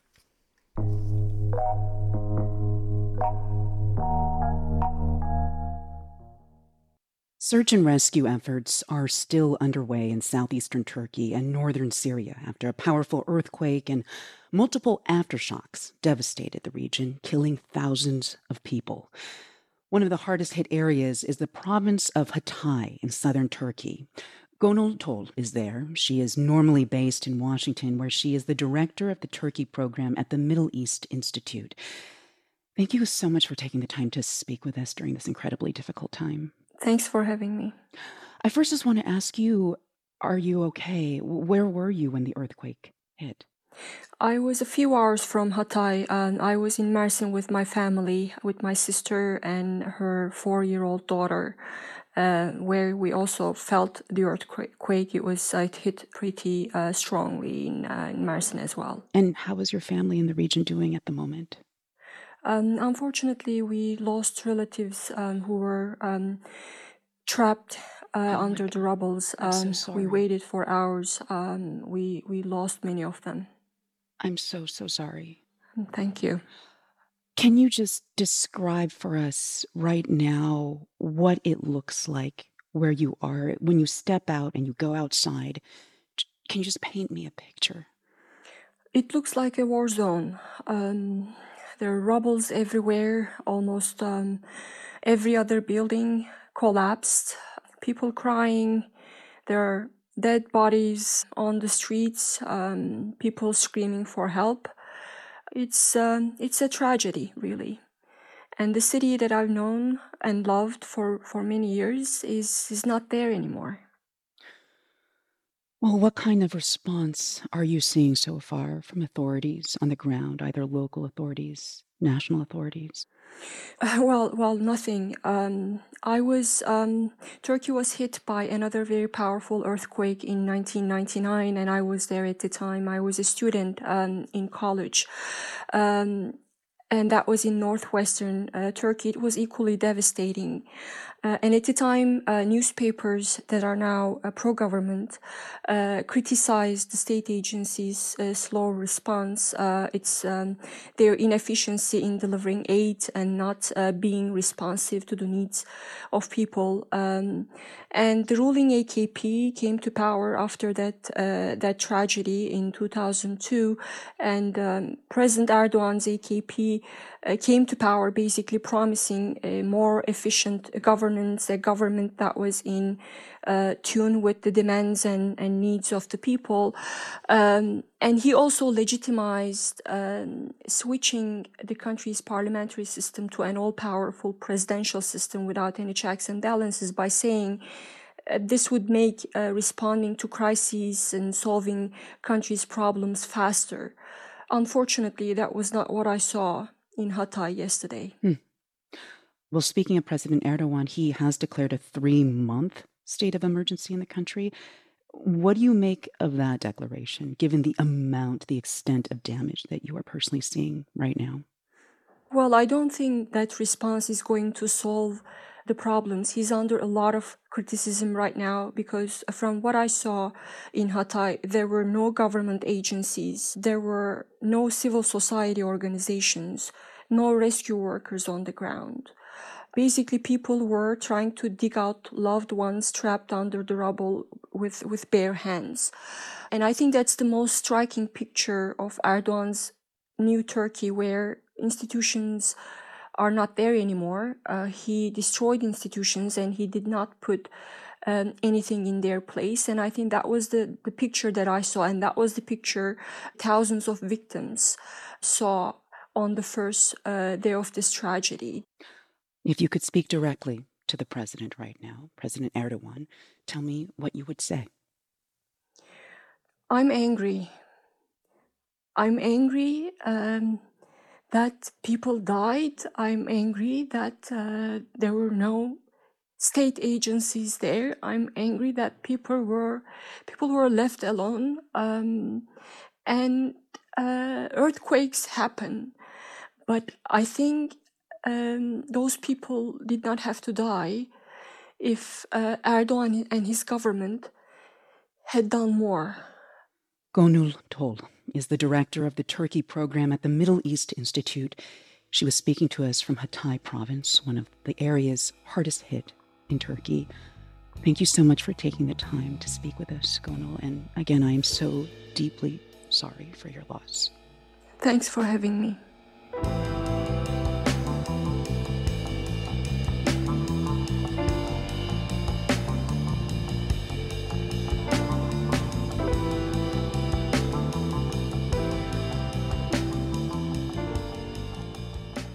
You're listening to All Things Considered from NPR News. Coming up on WBUR's All Things Considered, Alzheimer's and other forms of dementia leave senior citizens at risk for financial mismanagement and exploitation, and it falls on families to monitor the risk.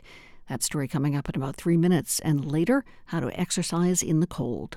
A solid upswing for stocks today. The Dow rose more than three quarters of a percent, 266 points, to close at 34,157. S&P gained more than one and a quarter percent to finish at 4164. The Nasdaq picked up almost two percent to end the day at 12,114. Also in business news, food prices in the city of Boston saw a jump at the end of last year. The U.S. Bureau of Labor Statistics reports food eaten at home in Greater Boston cost almost 12.5% more than a year ago. Restaurant prices were up just under 11%. Those increases were steeper than the national average in both categories. It's 519. We're funded by you, our listeners, and by downtown Boston's new Third Space pop up art gallery, live performances, lunch hangout, and Thursday night events. More at downtownboston.org/slash third space.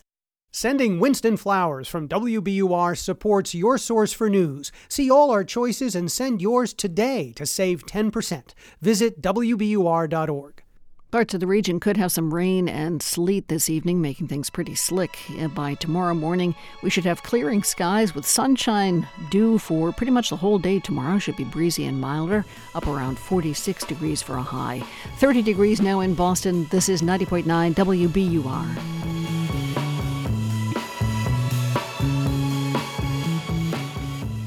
Support for NPR comes from this station and from your part time controller specializing in nonprofit accounting. Your part time controller helps nonprofit organizations with their accounting needs remotely or in person. More at yourparttimecontroller.com. And from Procter & Gamble, maker of Metamucil, a fiber supplement containing psyllium, plant-based fiber for trapping and removing waste in the digestive system, designed to be taken every day. More at metamucil.com. This is All Things Considered from NPR News. I'm Ari Shapiro. And I'm Juana Summers. Today, for the third time, tens of thousands of workers walked off the job and onto the streets of France. They're protesting President Emmanuel Macron's plans to overhaul the pension system. Most notably, his plans to raise the minimum retirement age from 62 to 64, which the government says is necessary to keep the system solvent. NPR's Eleanor Beardsley reports that opposition is growing. There's not just the battle in the street now, there's also a full fledged confrontation in the French parliament as debate over the retirement reform bill got underway this week. Some 20,000 amendments have been attached as opponents try to derail it. The debate is launching new political stars from the far left. Like French Ivoirian former hotel janitor Rachel Keke, who said no one has the right to cut down the little people who keep France going. Then there's enigmatic 22 year old parliamentarian Louis Boyard, who is inspiring students to block their schools and join protests in the streets. Polls show about two thirds of the French are against the measure. Those vehemently opposed have doubled from 26 to 42 percent since last fall. People feel the retirement overhaul puts the burden of fixing the system on those who toil in difficult jobs, and they say there's more to life than work. Macron has so far refused to budge on making the French work longer. Unions have vowed to keep up the pressure with more strikes and protests to come. Eleanor Beardsley, NPR News, Paris. By 2030, an estimated 9 million Americans will be living with some sort of dementia. They'll need health care and social support and also consumer financial protections. That's because people with dementia are at high risk for losing control of their money. As Sarah Boden at WESA in Pittsburgh explains, these problems can also be an early symptom of illness. Angela Reynolds pulls out faded photos of her childhood home in New Haven, Connecticut. I don't know if you can tell here, but the blinds right there, they go out to a deck that she had built onto the house. This house was a point of family pride. When her mom bought it for $20,000 in 1966, she became one of the first black homeowners in that part of town. So this should have been a legacy for so many different reasons. But her family no longer owns this house, and Reynolds blames the ravages of Alzheimer's because her mom began to forget to pay the mortgage. And we lost it. Reynolds had been living in another state and thought her mom was doing fine. By the time she stepped in, it was too late to stop the foreclosure. Her mom had been withdrawing large amounts of cash but wasn't paying her bills, and for some reason, she had refinanced the mortgage to a much higher interest rate. Reynolds thinks her mom might have been exploited, but there's no way to know. Dementia specialists say money problems can be one of the first signs of trouble. Robin Hilsabeck is a neuropsychologist at the UT Austin Dell Medical School. It's not uncommon for the first sign is, you know, my loved one was scammed out of several hundred or thousands of dollars. Hilsabeck says errors in money management can help reveal the kind of dementia a person has. For example, when it comes to the leading cause of dementia, Alzheimer's disease, That's the one where it's really rapid forgetting. including that they need to pay their bills. Lewy body dementia creates fluctuating cognition. So, in the morning, a person might be perfectly capable of writing a check. Later in the day, they may not be able to do it. Someone with vascular dementia can have issues with their processing speed, so it's easier to confuse them and defraud them.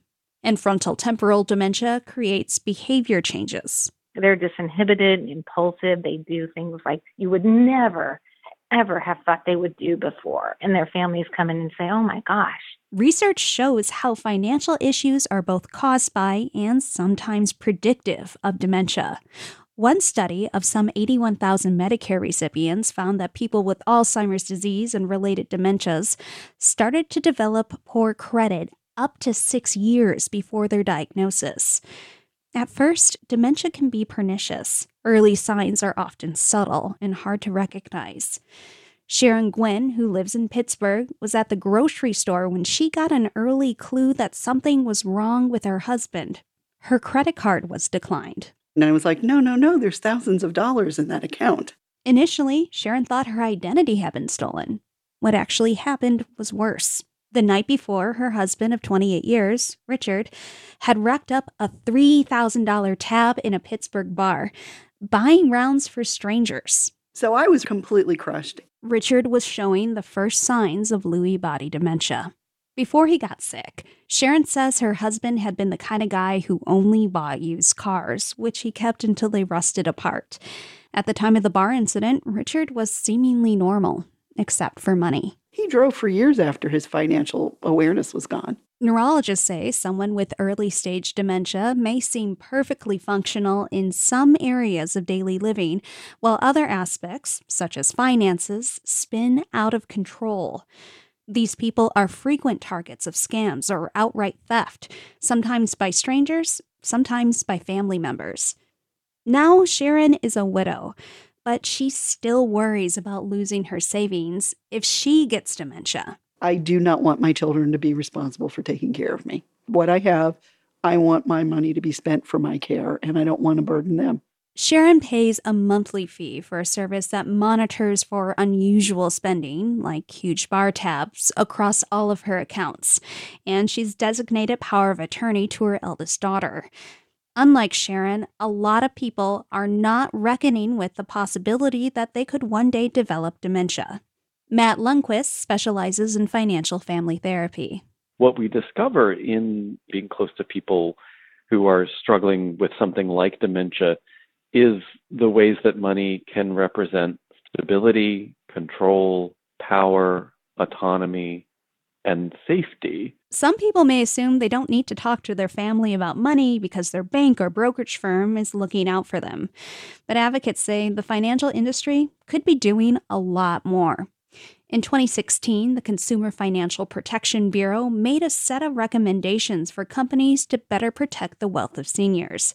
These included employee training and tweaks to fraud detection systems. But Naomi Karp, who worked at the Bureau at that time, says little was done. We would have meetings repeatedly with some of the largest banks, and they gave a lot of lip service to these issues. But when it came right down to it, change is very, very slow. There's at least one regulation that seems to help. Brokerage firms are required to try to get clients to name so called trusted contacts. The contact gets alerted if something concerning is going on with their loved one's money. But at most financial institutions, this safeguard is limited to brokerage accounts. It's not offered for checking and savings accounts. For Angela Reynolds, she wishes the bank had alerted her that her mom had stopped paying the mortgage on the family house in New Haven. I fully believe that they noticed signs, but there was nothing in place at that time. Today, that home is owned by U.S. Bank. It's valued at more than $200,000. That's money Reynolds could have used to pay for her mother's care. For NPR News, I'm Sarah Boden in Pittsburgh. Support for this report came from the Commonwealth Fund, the Association of Healthcare Journalists, and Kaiser Health News. This is NPR News. This is WBUR. Could be slick in parts of the area tonight with sleet and rain up until about 2 in the morning. Temperatures about 30 degrees overnight. Then a change in the weather tomorrow. Sunny skies, milder temperatures in the mid 40s. Celtics are off until tomorrow night. The Bruins are off until Saturday, but there is hockey in the city. The women's college beanpot hockey tournament is now underway. In the game going on right now at the Garden, Northeastern is leading Boston University 2 to 1 after the second period. And tonight is 7:30. It's Harvard versus Boston College. You can hear the State of the Union address tonight at 9 o'clock here on WBUR and in English and Spanish at WBUR.org. And if you miss it, wake up tomorrow with us for highlights, reactions, and analysis from NPR. 30 degrees now in Boston. Thanks for being with us this evening. This is 90.9 WBUR.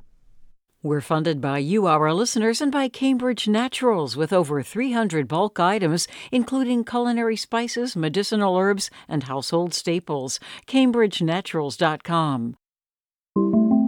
Sending your Valentine Winston flowers from WBUR creates stories that bring joy to your life. I'm Rupa Shenoy. Send your gift nearly anywhere in New England, and your support will bring you stories you won't hear anywhere else. Order now to save 10% on all four choices, including a 12 month Flower of the Month subscription that begins with a rose arrangement on Valentine's Day. Visit WBUR.org. Live from NPR News in Culver City, California, I'm Dwane Brown. The race to find survivors continues as teams of rescuers throughout southern Turkey and northern Syria dig through the remains of buildings flattened by a magnitude 7.8 earthquake that has so far killed more than 7,000 people. NPR's Rob Schmitz reports from Istanbul. Turkey estimates more than 8,000 people have been rescued alive from the rubble of thousands of buildings that collapsed from the initial quake and its hundreds of aftershocks. But rescue crews are struggling against freezing temperatures and snow to rescue those who are still trapped, trying to reach them before they succumb to their injuries or hypothermia. The situation in northwest Syria, in the midst of a civil war, is more dire. As Rob mentioned, a series of aftershocks have caused more widespread damage, adding more misery to Syria's long civil war and its refugee crisis. In Memphis, Tennessee, seven more members of the police department there are facing internal investigations tied to the violent arrest of Tyre Nichols. He died three days after officers are shown on camera beating him. From member station WKNO, Katie Riordan reports. Six officers have already been dismissed from the police force, including five who face second degree murder charges for the death of Nichols. The newest round of internal investigations for seven additional personnel is still ongoing, says Jennifer Sink, the chief legal officer for the city of Memphis. Everyone involved in this is being uh, reviewed, and so it doesn't necessarily mean an officer was on the scene in order to be under investigation, and potentially receive some kind of disciplinary hearing. Sink says there's no date yet set for possible discipline hearings. The city also intends to release more audio and video recordings related to Nichols' arrest once internal investigations are complete. For NPR News, I'm Katie Riordan in Memphis. On Wall Street, stocks ended higher across the board today. the Dow up three quarters of a percent. This is NPR. This is 90.9 WBUR. I'm Lisa Mullins. Boston is creating a reparations task force. It will study the lasting effects of slavery in the city and determine ways Boston could address the harm. As WBUR's Walter Wuthmann reports, Boston is one of the largest cities in the country to consider reparations for descendants of people who were enslaved. Mayor Michelle Wu gathered with community leaders at Beacon Hill's historic African Meeting House to introduce the new 10 person task force. The mayor urged them to be creative and ambitious. There is no statute of limitations on addressing wrongs that we have the ability to make right. Task Force Chair Joseph Feaster compared the country's broken promises to formerly enslaved people to an unpaid mortgage loan. I have never seen a lender say that the debt is no longer owed. They say that the estate is responsible for paying that debt, and that's what we're talking about here with this committee. The task force expects to complete its report over the next two years. For 90.9 WBUR, I'm Walter Wuthmann. Former Boston Mayor Marty Walsh is expected to leave his post as Secretary of the U.S. Department of Labor. Two people familiar say Walsh will leave uh, to become the Executive Director of the National Hockey League's Players Association. The union has been searching for a leader since last year to succeed the current director, Donald Fehr. Congresswoman Ayanna Pressley is bringing a Mattapan early educator to tonight's State of the Union address in Washington, D.C. Pressley says she chose Cape Verdean immigrant and mother Jacqueline Sanchez to highlight the importance of child care providers. Uh, that we come together to affirm that we value the labor of our educators and we value their lives too. Our babies matter. Our mamas matter. Pressley says Americans should have realized the importance of these workers well before the pandemic hit. You can hear the State of the Union address tonight at 9 o'clock on WBUR, and at WBUR.org you can hear the address in English or Spanish. The MBTA is getting $6.5 million to improve its ferry dock in Hingham. It's the largest award this year from the Federal Transit Administration's Passenger Ferry Grant Program. The money will be used to modernize the dock, make it safer, and improve accessibility. Construction is expected to begin next year. The T says the dock served more than a half million passengers annually prior to the pandemic. We could have snow and sleet, temperatures just below freezing tonight until about 2 in the morning, some strong winds as well. Then tomorrow turning sunny, a lot milder, up in the mid 40s. 30 degrees now in Boston at 535. Support for NPR comes from this station and from Indeed, a hiring platform designed to streamline the candidate search process. Businesses attract, screen, and interview candidates, all from the employer dashboard. More at indeed.com/npr. And from Procter & Gamble, maker of Vicks Dayquil Severe, a daytime cold and flu medication designed to relieve up to 9 cold and flu symptoms. More at vicks.com. And from the Annie E. Casey Foundation. It's All Things Considered from NPR News. I'm Juana Summers. And I'm Ari Shapiro. Remember Bing? Before you Google it, it's the search engine that Microsoft released more than a decade ago. And for most of that time, it's been overshadowed by Google. Well, today Microsoft announced it's overhauling Bing to incorporate artificial intelligence. Executives hope that'll help it unseat Google and become the top search engine of the future. Bobby Allyn was there for the big announcement at Microsoft's headquarters. And Bobby, tell us more about what you learned today. Yeah, we learned that Microsoft is staking its future on AI, and you know the first real test of that will be with its search engine Bing. Soon, people who use Bing will be able to use a uh, tool that's sort of like talking to a real human. It's a service powered by ChatGPT. That's the chatbot that's really taken the internet by storm in recent months. Um, executives showed off how this would work. Okay, so say you want to plan a, f- a five day vacation to Mexico with the new ser- with the new service, right? You can instantly have a five day itinerary for your trip. Uh, want to research a Japanese poet? Uh, this AI tool not only gives you basic information, but analyzes multiple sources at once in a box that appears to the to the right of, of your search with annotations and links. You know, Microsoft CEO Satya Nadella called this a new day for search, and he said the race is on. But Google has the lead in this race, so how much of a threat is this to them, really?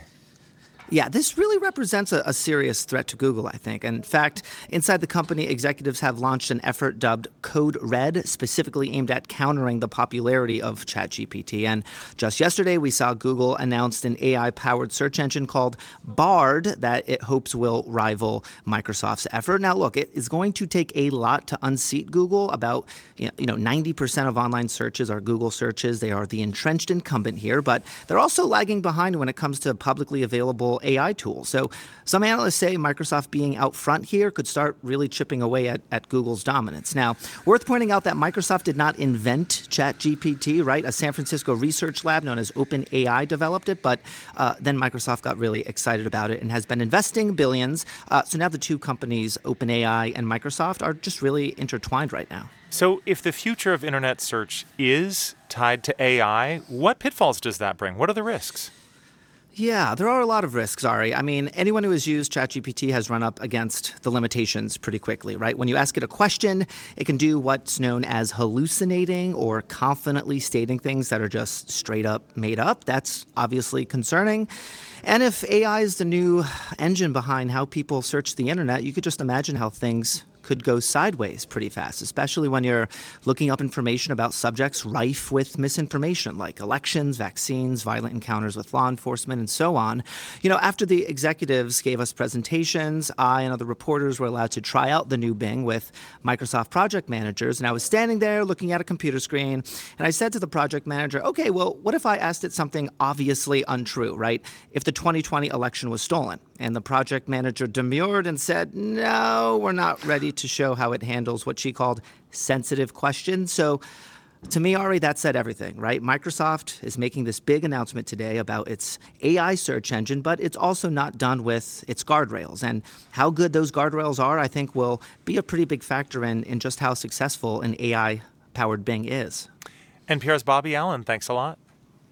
Thanks, Ari.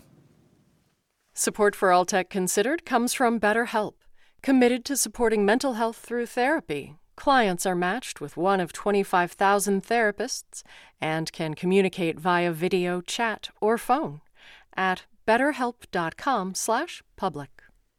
Indonesia is increasingly held up as an example of an emerging economy that is aggressively addressing climate change. The country, the country recently signed a highly publicized international deal to transition away from coal and toward renewable energy. The hope is the deal could be a model for other countries, but NPR's Julia Simon says in Indonesia, it looks like a different story. Not far from the white sand beaches of Kalimantan, the Indonesian government is building a giant park for green manufacturing. Indonesian officials are courting Elon Musk and Tesla to make EV batteries there. Akan kita garap mulai bulan ini. The Indonesian President Joko Widodo said in a speech, the green park will be the biggest in the world and will run on renewable energy. Actually, the idea is to build green industrial park using hydropower. Rahmat Kaimuddin is a deputy minister for the Indonesian government. He says building the hydropower will take a while. Will take 8 to 10 years to be to do that in full. So for now, the Green Park plans to build brand new coal plants running green tech factories on new coal captures Indonesia's often contradictory approach to climate change. Now, those inconsistencies are raising doubts about a new $20 billion deal to get the country off coal.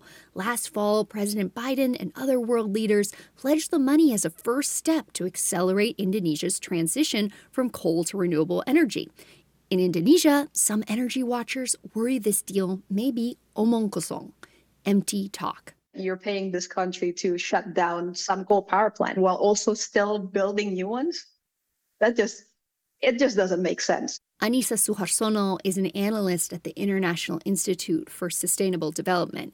Indonesia gets about 60% of its electricity from coal. The idea is the money could help the country shut down coal plants ahead of schedule, but Suharsono says it's unclear how that will happen.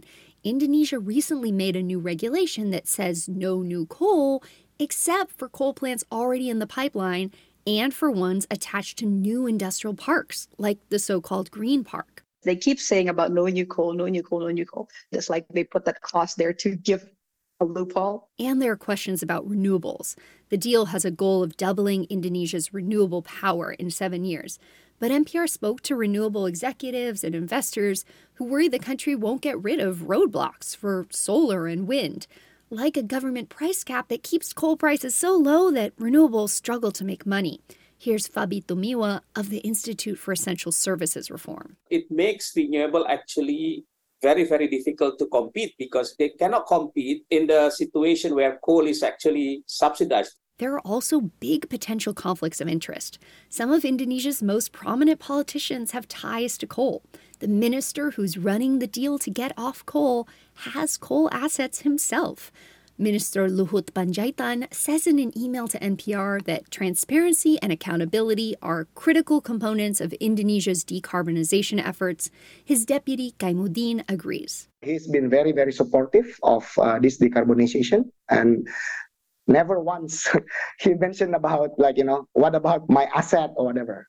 As Indonesia wraps up the first stage of the deal, energy analysts hope the government starts releasing more details to the public, like criteria around which coal plants get shut down and which new ones get built.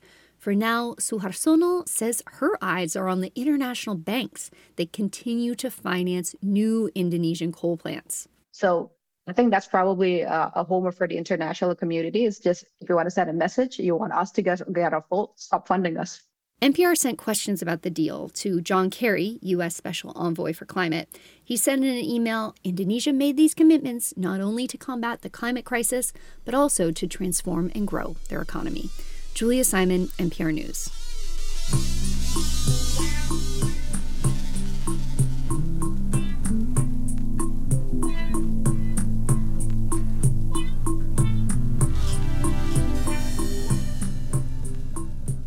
You're listening to All Things Considered from NPR News.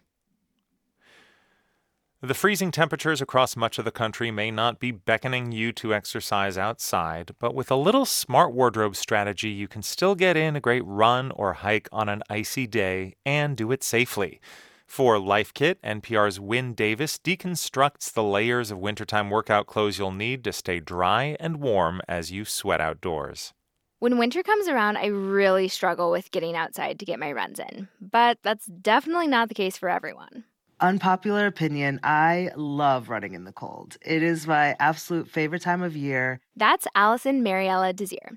She's a mother, an athlete, an activist, and the author of the book Running While Black. Her philosophy comes down to the fact that when you start moving, you're going to warm up. Because when you're moving 50 degrees, it will feel like 70 degrees by the time you get moving. Let's start out with the basics of what you might need for, say, a 50 degree day, which to some, you know, might not be all that cold. So the air is crisp, but the sun is peeking out. You, I would wear, and bear with me now, I would wear shorts, uh, a short, a short sleeve shirt that is a wicking material, and then a long sleeve shirt over that. And I would start out very cold. But very quickly, that long sleeve shirt would come off and I would tie it around my waist and I would be sweating. The most important thing here is that the layer closest to your skin is a moisture wicking material. That's going to help keep you dry and your body temperature where it needs to be. Look for a synthetic fiber here like polyester or nylon or a wool blend. And avoid cotton because it will get wet and stay wet. Now let's say it's around freezing temperatures. You want to add more layers here. I would wear fleece lined tights, a wicking short sleeve shirt. Then I would wear a long sleeve shirt over that, and I would definitely wear a jacket, a running jacket. A hat, headband, and gloves come in handy too. Now, if it's really cold out, I'm talking like 30 or below, you should think about adding protection for your face, like a neck gaiter. You also want to make sure you have a good pair of wool socks to keep your feet warm and dry. All of these layers that you're building are going to help protect you from conditions like frostbite and hypothermia. Frostbite is an injury to the body that's caused by freezing. And what happens is when it's cold, your blood flow gets concentrated in your body's core and it leaves other areas like your hands, your feet, your head, your ears, and that becomes vulnerable to frostbite. That's Dr. Kelechi Okoroha of the Mayo Clinic. Cold skin and a prickling feeling are the beginning symptoms of frostbite. When it starts to get worse, you might see discoloration of the skin or feel some numbness. Now, when it comes to hypothermia, that's when you have an abnormally low body temperature. So when you're exposed to cold temperatures, your body begins to lose heat faster than it can be produced. And so exercising in cold or rainy weather can increase your risk of hypothermia. Some signs and symptoms of hypothermia are things like intense shivering, slurred speech, loss of coordination, or even fatigue. If you recognize signs of either of these, you need to get inside as soon as possible and warm up slowly. The good news is, though, that dressing appropriately can help prevent both of these from happening. And maybe you'll end up loving the cold as much as Desir does. I just love it. I love the cool air on my face. I love the feeling of being one of the only people out there. I love the clothing. I love layers, literally everything. For NPR News, I'm Wynne Davis.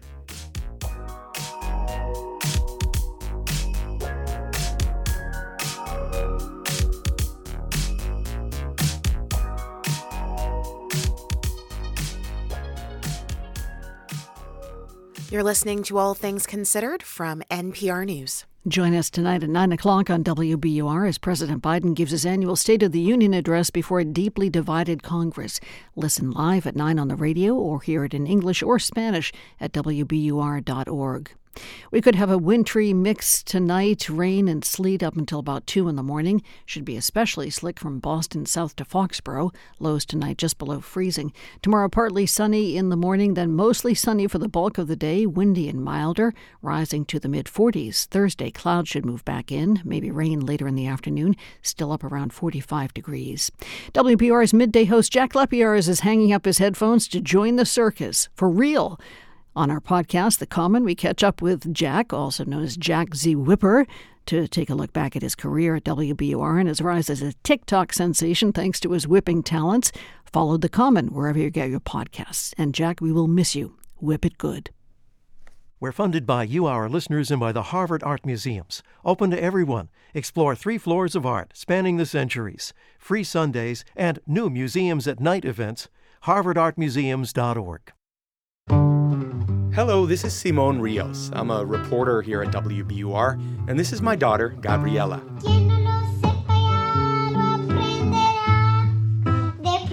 On New Year's Eve, Gabby showed up unexpectedly to my performance in Boston's South End. I'm also a musician, and it was one of my proudest moments as a dad to play music with my daughter. Gabby agreed to get up on stage with me and sing this beautiful Uruguayan song called Inoportuna. On this Valentine's Day, I want to share my story of love and music with our WBUR family. Whether it's with our voices or with a bouquet of roses from Winston Flowers, this is the time when we can express our love for the people closest to us. And if you do choose to send flowers this Valentine's Day, consider sending them from WBUR to support our journalism and lift all our voices. Check out the offerings at WBUR.org. From NPR News, this is All Things Considered. I'm Ari Shapiro. And I'm Juana Summers. Black women enjoy taking part in outdoor and nature activities just as much as anyone else. But that's not the typical image you see in magazines and in ads. Groups like Outdoorsy Black Women and Black Packers are working to change that narrative. Cody Short from member station WBHM in Birmingham has more. A group of women met at Red Mountain Park in Birmingham, Alabama. Before they start their two mile hike, they stretch. Leaders ask if any of the women have allergies or need inhalers. Then they hit the trail. So how did you find out about outdoorsy black women? I love to have black women to do stuff with because usually I'm just by myself, you know, in places like this. And um, it's none of my friends or family. I'm, I'm the crazy one, like, oh, Adventure you like one? To, you like to go out? Yeah, they call me crazy. Lakita Clark fell into this group when she was approaching her 50th birthday. She wanted to take a trip that would involve a lot of time outside. After looking on Instagram, she came across the group. I found my people. You know, because I mean, I have other friends, but to have to have black other black women. I mean, they don't even have to do everything I like, but to just have the out the love for the outdoors in common. Outdoorsy Black Women is a national organization, but Clark started the Birmingham chapter in early 2022. Toyin Ajayi is the actual founder of Outdoorsy Black Women. She started the group in the middle of the pandemic. She had been working remotely for an online magazine since 2011, but always dreamed of trading a stationary life for living in an RV. She made that jump in 2020 and wanted to find other black women like her. Plus, when racial tensions heightened after the murder of George Floyd, Ajayi wanted to create a safe space for black women. One thing I recognize is the outdoors can be um, experienced different ways by different people, right? And it's going to be different things that people connect with. She says within three months, Outdoorsy Black Women grew to a thousand members. The organization has chapters all over the country, including a popular location for outdoor activity, Colorado. That's where Black Packers is located. That's a group started by Patricia Ann Cameron. In 2019, she realized there is a gap in representation and wealth in regard to the outdoors in the Black community. The three top economic um, drivers are beer, cannabis, and the outdoors. Cameron wants Black people to utilize outdoor activity to help change that. She also says that Black people specifically have a different type of relationship with the outdoors due to the history of enslavement. Because a lot of times it was work and or how we fed our families. So it's not like we didn't go outside. It's just that sometimes out, outdoors was necessary to live, and that changes your relationship with the outdoors. Samantha White, a sports studies professor at Manhattanville College, says this isn't new for Black women. She says W.E.B. Du Bois would take his daughter, Yolanda, to a summer camp in New York during the early 20th century. News or stories in magazines such as Ebony, eh, you can find narratives and write ups about Black women skiing and hiking in the 1970s and the 1980s. Despite that history, White says outdoor activities have always been seen as something that only white people do. When you look at the marketing materials for some outdoor recreation brands, you don't see many black faces, says White. Some of these companies have had trouble imagining their larger audience, or envisioning who uses the trails or who hikes or who kayaks or who canoes. It's a very, very narrow vision of what kind of communities take part in that. And Black people are pushing against that in a real way. Outdoor lifestyle brand REI is recognizing those efforts. They recently formed a partnership with outdoorsy Black women and Black Packers that focuses on creating more diverse communities for outdoor leisure and adventure. This past fall, REI launched a new line of hiking gear intended to be more inclusive of Black people's body shapes. And although it's cold outside, Outdoorsy Black women and Black Packers will continue their hikes through the rest of the winter, with each step representing Blackness and the outdoors. For NPR News, I'm Cody Short. The 7.8 magnitude earthquake that hit Turkey on Monday also decimated much of northwest Syria. Between the government and rebel held regions, it's estimated that at least 1,800 are dead in Syria, with many more injured. This is a part of the world already caught up in a number of crises, including a devastating civil war that's been going for more than a decade.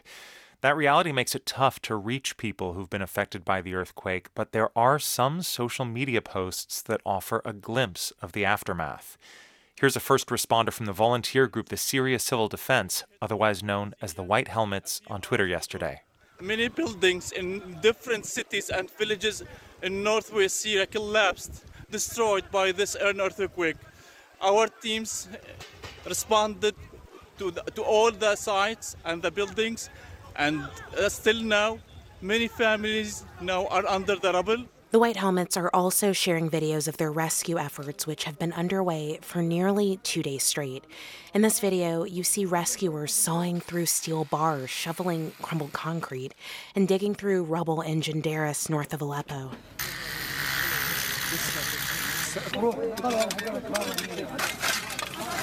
In another, White Helmets pulled a family, including an infant, alive from the scattered heap of their home, also in Jandaris.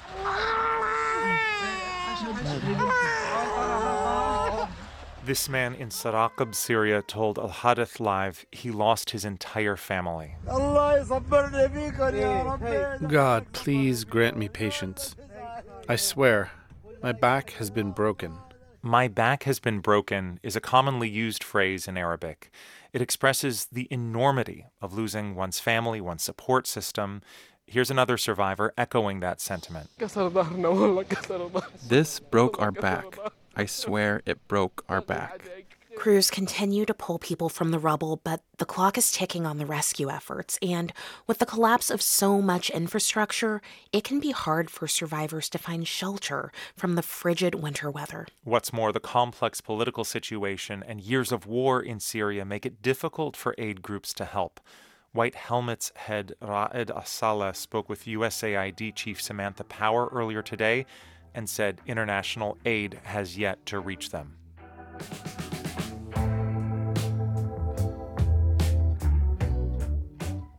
The catastrophic earthquake in northern Syria and southern Turkey has left many wondering how to help. Here's what to be aware of when donating to aid organizations. First, start with due diligence. Never give to a brand new charity that does not have a track record, says Ruth Messinger, the former head of American Jewish World Service. Charity Navigator has a list of highly rated charities active in earthquake relief. The Center for Disaster Philanthropy can help too. Humanitarian aid experts also advise giving money without conditions because immediate needs change by the hour. They also recommend checking if your proposed charity has people who can help with this emergency. And while giving right away is important, rebuilding will continue for years. There will be plenty of need for aid down the road. These tips on responsible giving come to us from journalist Diane Cole and the Goats and Soda blog on npr.org. And you're listening to All Things Considered from NPR News. Support for NPR comes from this station and from Progressive Insurance, where drivers can compare direct rates using Progressive's rate comparison tool. Customers can see options and rates side by side. More at progressive.com or 1 800 Progressive. And from Heather Sturt Haga and Paul G. Haga, supporting African Wildlife Foundation working to ensure the future of Africa's wildlife and wildlands. Learn more at awf.org. And from Imaginable Futures, celebrating the hard work, commitment, and achievements of the one in five college students who are parents. More at imaginablefutures.com. And from listeners like you who donate to this NPR station. And this is 90.9 WBUR. Could have snow and sleet tonight until about 2 tomorrow morning. Temperatures just below freezing overnight. Some strong winds around as well. Then tomorrow turning sunny and a lot milder, up around the mid 40s. Should stay there on Thursday.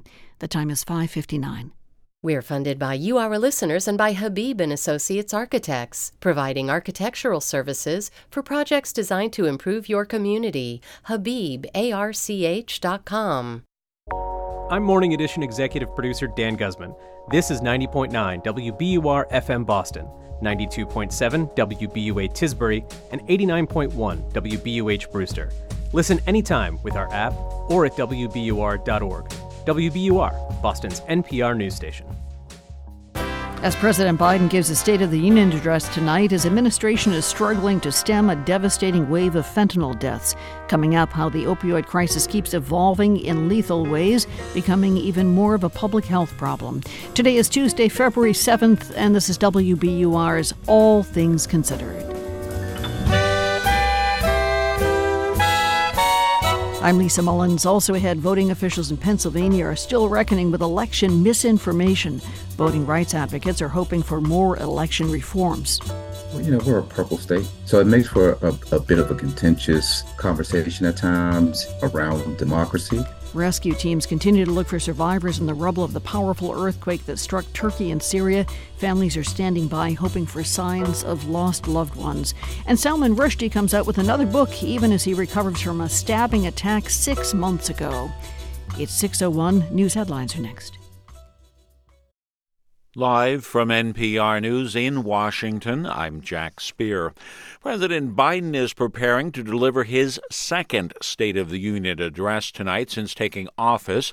NPR's Windsor Johnston reports this will also be the first time Biden has addressed Congress since Republicans reclaimed control of the House. President Biden is expected to use his address to make the case for reelection, even though he hasn't yet announced his candidacy.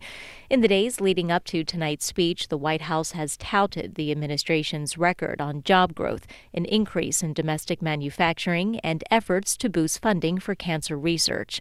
Biden is also likely to underscore the importance of working with Congress in the months ahead, specifically with House Republicans in resolving the ongoing dispute over raising the nation's debt ceiling.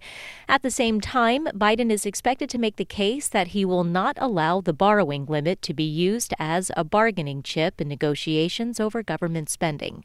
Windsor Johnston, NPR News, Washington. The death toll in Monday's powerful earthquake in Turkey and Syria is now at least 7,700 and continuing to rise.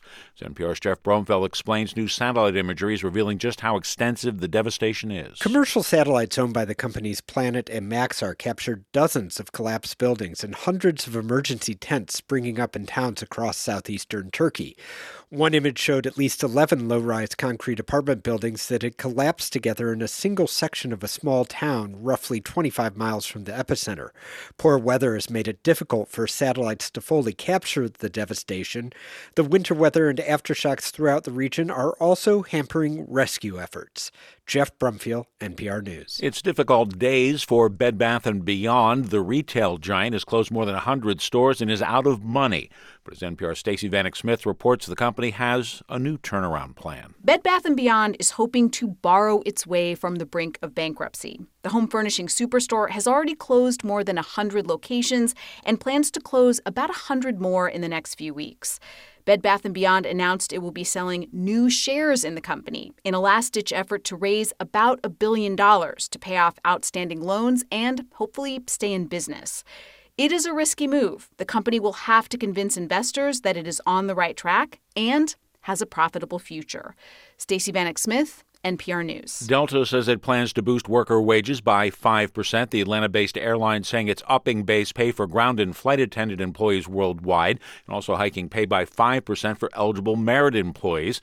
Pay hikes effective April 1 come as the airlines seek to deal not only with a shortage of workers, but also a faster than expected rebound in the travel market. Stocks gained ground today. The Dow was up 265 points. You're listening to NPR. This is 90.9 WBUR. I'm Lisa Mullins. Brockton Hospital is closed after a fire this morning. The flames broke out in an electrical transformer. Firefighters helped evacuate 160 patients and send them to other medical facilities. Bob Haffey is president of Signature Healthcare, which owns Brockton Hospital. We were able to move all of our patients out of the hospital with zero injuries and zero deaths, which is of utmost importance, obviously. So, the power at the hospital is out. Haffey says firefighters are assessing the damage. There's no word on when the facility will reopen. State senators on Beacon Hill may do away with a rule that limits the Senate president to an eight year term in office. Details from WBUR's Steve Brown. The rule has been in place since the 1990s, following William Bulger's 18 year reign as Senate president. When the Senate takes up the chamber's rules on Thursday, they'll consider an amendment removing that eight year limit. Senate Ways and Means Chairman Mike Rodrigues said in a statement he's offering the amendment since there are no limits on the term of the governor, and he noted the House did away with a similar cap on the term of the Speaker almost 10 years ago.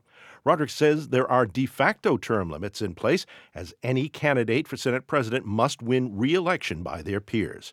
Current Senate President Karen Spilka has had the chamber's top job since July of 2018 and won't hit the eight year mark for another three years. For 90.9 WBUR, I'm Steve Brown. The president of the Massachusetts AFL CIO, Steve Tolman, says the NHL Players Association will be lucky to have U.S. Labor Secretary and former Boston Mayor Marty Walsh at the helm. Sources knowledgeable of Walsh's plans say that he will soon step down to become the Players Union's next executive director. Tolman says Walsh would be a great fit. The interesting and most distinct thing about Marty Walsh is he doesn't just have a union history, he has a legislative history, he has a community history he's just like the ultimate perfect labor leader because he's active in the community. An unnamed Biden administration official says Walsh is expected to leave his post after the president's State of the Union address. That would make him the first Biden cabinet secretary to quit. Slavery took place in more areas of Boston than historians previously thought. That is the finding of a new report that shows nearly 60 black and indigenous people were enslaved by white people from a church in Roxbury in the 16 and 1700s. Byron Rushing is the president of the Roxbury Historical Society, commissioned the report.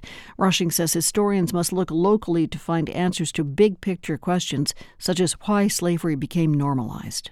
I think we need to get the conversation shifted. And one of the ways to get that conversation shifted is not top down, but bottom up, and starting with the individual stories of as many people as you can find records of. Rushing says the new information gives the city a better idea of its past. And the forecast could have a wintry mix tonight. Rain and sleet up until about 2 in the morning. Should be especially slick from Boston to areas south, uh, all the way down to Foxborough. Lows tonight just about freezing. And then tomorrow, partly sunny in the morning, mostly sunny for the balance of the day. Windy and milder, rising to the mid 40s. Thursday, clouds move back in, maybe rain late in the afternoon. Still up in the mid 40s, though. 34 degrees now in Boston. The time is 607. We're funded by you, our listeners, and by the Pew Charitable Trusts, now sharing stories and solutions from the front lines of America's mental health crisis on the After the Fact podcast, available at pewtrusts.org slash after the fact. This is All Things Considered from NPR News. I'm Ari Shapiro. And I'm Juana Summers.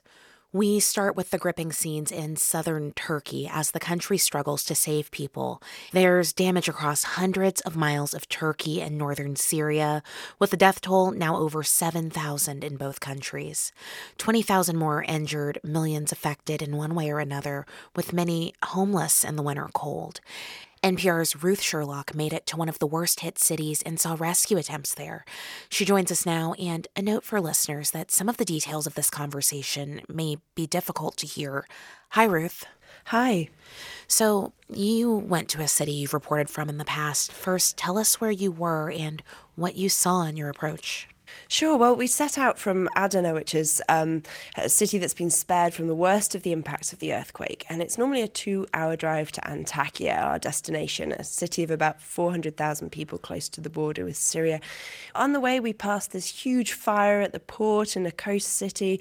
And then around 20 miles out of Antakya, we started seeing this constant stream of ambulances, you know, sirens wailing, speeding out of town.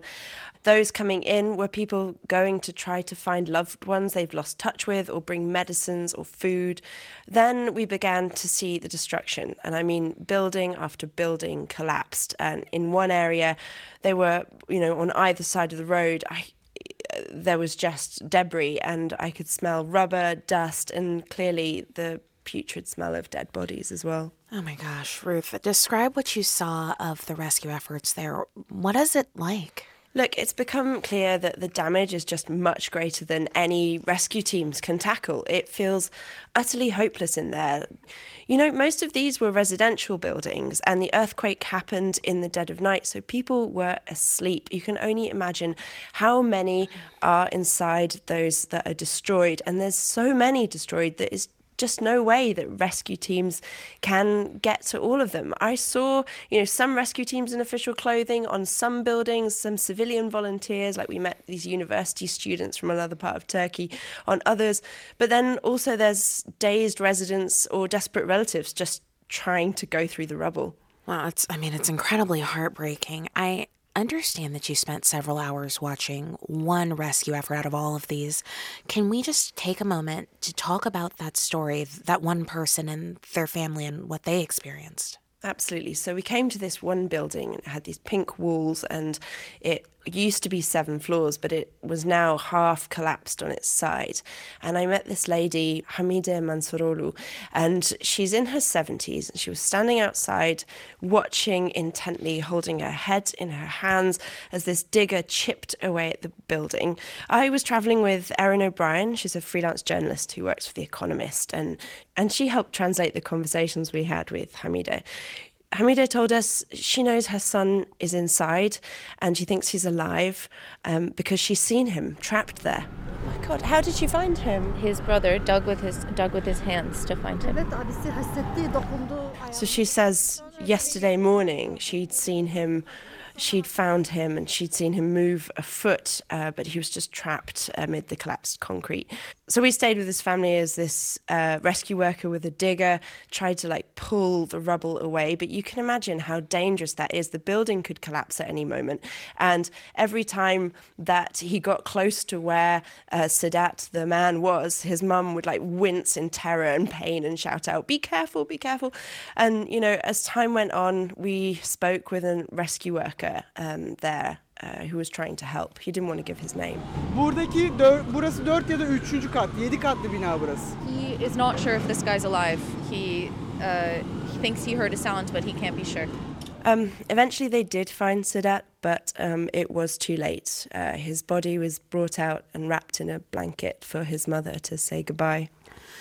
Wow, that's so tragic. And I have to imagine there are stories and scenes like that that are being repeated all across the city. Yes, absolutely. You know, we went deeper inside towards the city centre, but the roads were cut by this point. So we set out on foot.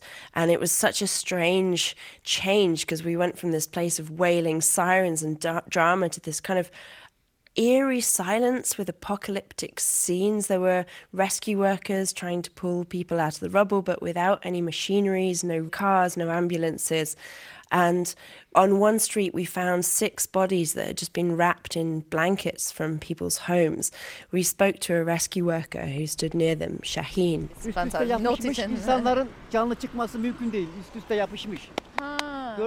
You know, he's saying for the buildings that collapse vertically, the floors cl- crush in on each other. And from those buildings, they are not finding anyone coming out alive. And that's exactly the situation where we were buildings completely flattened. He says the six bodies are the only ones they've been able to pull out from under the rubble after a whole day of work. Hmm. And Antakya is close to Syria. Ruth, what can you tell us about the situation over the border?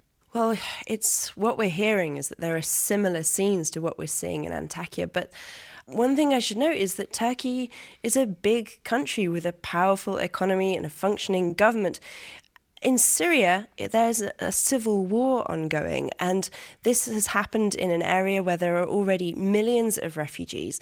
And rescue, you know, hospitals have been damaged in the conflict. There were already medical shortages before this earthquake happened. Now they're completely overwhelmed, and rescue workers are trying to get people out of the rubble without the kind of equipment that we saw in Antakya.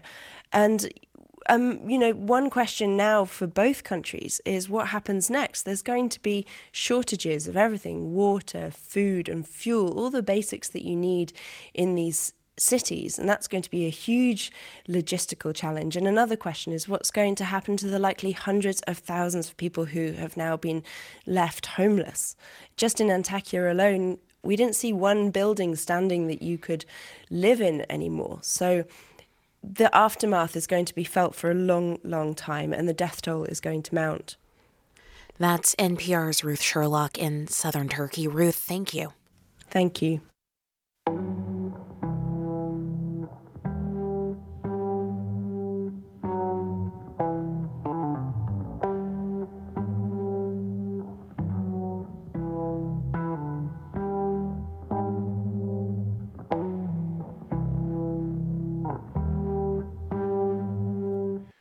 Pennsylvania is still grappling with the legacy of the 2020 election more than two years later. Recent contests in the swing state have become hotbeds for election deniers and misinformation, and many local officials are concerned about how that could affect upcoming elections, including next year's presidential race. NPR's Hansi Lo Wang reports. It's been 27 months since President Biden won the 2020 election, including in the Philadelphia suburb of Delaware County, Pennsylvania. But for the county solicitor, William Martin, that election is not over yet. Is Delaware County still dealing with lawsuits over the 2020 election results? Yes. In 2023? Yes. There are those lawsuits alleging election fraud with no substantial evidence. And there's the ongoing criticism that Martin and county election officials have had to face during public meetings. I am profoundly offended to listen to baseless allegations of fraud against me and against other county workers. At a county council meeting a month ago, Martin hit a breaking point. It's time to put up or shut up. If you think there is fraud, sue me. Sue me. Sue me personally. About three hours away in central Pennsylvania. This has got very heated and not necessarily should be that way. Lycoming County Commissioner Scott Metzger urged residents to be peaceful during a public meeting held last month about a hand recount of ballots from 2020. If you are here to get in anyone's face or intimidate someone, you're in the wrong room. Lycoming County election officials found no significant difference between the recount and their original tallies. Still, many election watchers are bracing for more misinformation from election deniers. Those counties are dealing with people who, over and over, no matter how many times they've seen the evidence of the integrity of the election, continue to come and yell and be insulting and, and you know, maybe slightly less than before, but those pressures are absolutely still there. That was Lisa Schaefer, who's the executive director of the County Commissioners Association of Pennsylvania. Schaefer says the reach election deniers have through social media has made it especially hard to fight off misinformation. And a lot of it is based on a state law that started allowing all voters in Pennsylvania to vote by mail in time for the 2020 election. The fact that that was such a significant change for Pennsylvania all at once, that's where a lot of the attention has been focused. Mail in voting has been a partisan flashpoint in the state, with many Republicans attacking a way of voting that they once supported. You know, we're a purple state. So it makes for a bit of a contentious conversation at times around democracy. And it can get particularly contentious when there's a chance to swing Pennsylvania into the red or blue column, says Khalif Ali, executive director of the advocacy group Common Cause Pennsylvania. There was a sign of hope, according to Susan Gobreski of the League of Women Voters of Pennsylvania. In last year's midterm elections, the state's most high profile election denier, who was the Republican candidate for governor, lost. I think people reacted to the misinformation that was out there by showing up, and I think that's a really good sign. But back in Delaware County, Pennsylvania, William Martin, the county solicitor, does not sound as optimistic. Where do you think this is going? I'm not sure that I see any significant breakpoint or change that's likely to occur in the next several years. The one exception, Martin says, would be if more Republicans in Pennsylvania start publicly embracing mail in voting as a way to vote that's just as valid as showing up in person at the polls. Hansi Wang, NPR News.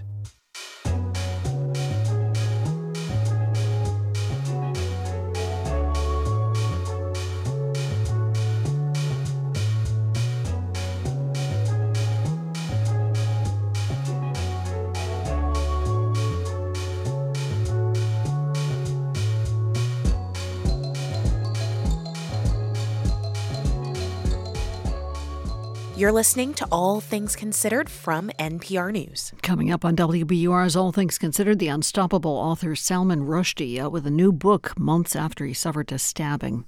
A solid upswing for stocks on Wall Street today. The Dow rose more than three quarters of a percent, 266 points, to close at 34,157. S&P gained more than one and a quarter percent to finish at 4164. The Nasdaq picked up almost two percent to end the day at 12,114. General Electric is moving its headquarters in Boston. The company said today it's going to relocate from its spacious Fort Point location to a space about three times smaller in the downtown tower, One Financial Center. GE moved from Connecticut to Fort Point seven years ago. It said last year it would be downsizing as part of a plan to become a trimmer company and as part of a restructuring to divide it into three independent companies. Business News comes up at 6:30 on Marketplace. It's now 6:20. We're funded by you, our listeners, and by Maplewood Country Day Camp, family run for 57 years, with children's programs designed to teach life skills, putting the fun in fundamentals. MaplewoodYearRound.com. Four teams are taking to the ice today for the 44th annual Women's Beanpot Hockey Tournament. Harvard looks to defeat uh, defend its title. That is when it takes on Boston College at 7:30 this afternoon. Northeastern beat Boston University four to one. The winners face off in the championship game next Tuesday. We're funded by you, our listeners, and by UMass Chan Medical School. Proud to be named one of Boston Globe's top places to work. Learn more at umassmed.edu/globe and Stanhope Framers, Back Bay in Somerville, celebrating 50 years of handmade museum quality frames through sustainable practices. StanhopeFramers.com. Sending your Valentine Winston flowers from WBUR supports your commitment to curiosity. Order yours now to save 10%. Visit WBUR.org. Could be slick in parts of the area tonight. Sleet and rain up until about 2 in the morning. Temperatures about 30 degrees overnight. Then for tomorrow, sunshine, milder temperatures too, up in the mid 40s. This is WBUR. It's All Things Considered from NPR News. I'm Juana Summers. And I'm Ari Shapiro. One of President Biden's guests at tonight's State of the Union address will be a father from New Hampshire who lost his daughter to a fentanyl overdose. Biden addresses the nation as the opioid epidemic has evolved into a far more deadly public health crisis. NPR addiction correspondent Brian Mann looks at how we got here and what might come next. One thing everyone agrees on the soaring death toll from the opioid fentanyl crisis is shattering families, scarring whole communities. Brandon Dunn from Texas lost his 15 year old son, Noah, to a fentanyl overdose last summer. He was murdered by a, a drug dealer selling counterfeit Percocet pills. Noah was the third victim in less than two months in Hays County from illicit fentanyl. Dunn testified before the House Judiciary Committee last week. The U.S. has really been navigating two public health crises at the same time the COVID pandemic and an explosion of drug deaths linked to fentanyl. Dr. Rahul Gupta heads the White House Office of National Drug Control Policy. Our nation is facing 108,000 overdose deaths in just 12 months. That's one life lost every five minutes around the clock. We're living in historic times. Our North Star is to save lives. The Biden administration has focused its response on healthcare, trying to get more addiction treatment to more people, while also scrambling to make a medication that reverses opioid overdoses called naloxone or Narcan more widely available. Gupta says these strategies are helping. After more than 35% increase in overdose deaths during the first 18 months of the pandemic, the more recent total overdose death counts have remained largely unchanged. So the overdose epidemic may be slowing just a bit, but researchers still say the U.S. is on track to lose another 1.2 million lives to opioid overdoses by the end of this decade. The fentanyl that's killing so many people is flowing into the U.S. from Mexico. The Drug Enforcement Administration says the leaders of drug cartels have decided fentanyl is a moneymaker, cheap to make, easy to smuggle through official ports of entry, and the cartels simply don't care if it kills a lot of Americans. We're not winning, we're losing the battle. Congressman David Trone, a Democrat from Maryland, says fentanyl smuggling can't be seriously curtailed with anything short of a large U.S. military presence inside Mexico, which he says is unrealistic. My belief is there's absolutely no way to stop it. If we could you know, do major raids in Mexico with our military. It's not our country. It's their country. They've chosen not to go after the drug traffickers. This is why the Biden administration is focusing mostly on health care. There's a growing conviction among Democrats and many drug policy experts that illicit fentanyl is now a permanent fixture on American streets. But many Republicans are pushing back, arguing more can be done to secure the border, and often falsely linking fentanyl with undocumented migrants. Congressman Chip Roy from Texas spoke at last week's judiciary hearing. The overwhelming flood at our borders, distracting Border Patrol from being able to carry out their duty to stop the flow between the ports of entry or do inspections at the ports of entry, is resulting in more fentanyl pouring into our communities but Republicans haven't suggested specific policy ideas or strategies that might seriously slow fentanyl trafficking.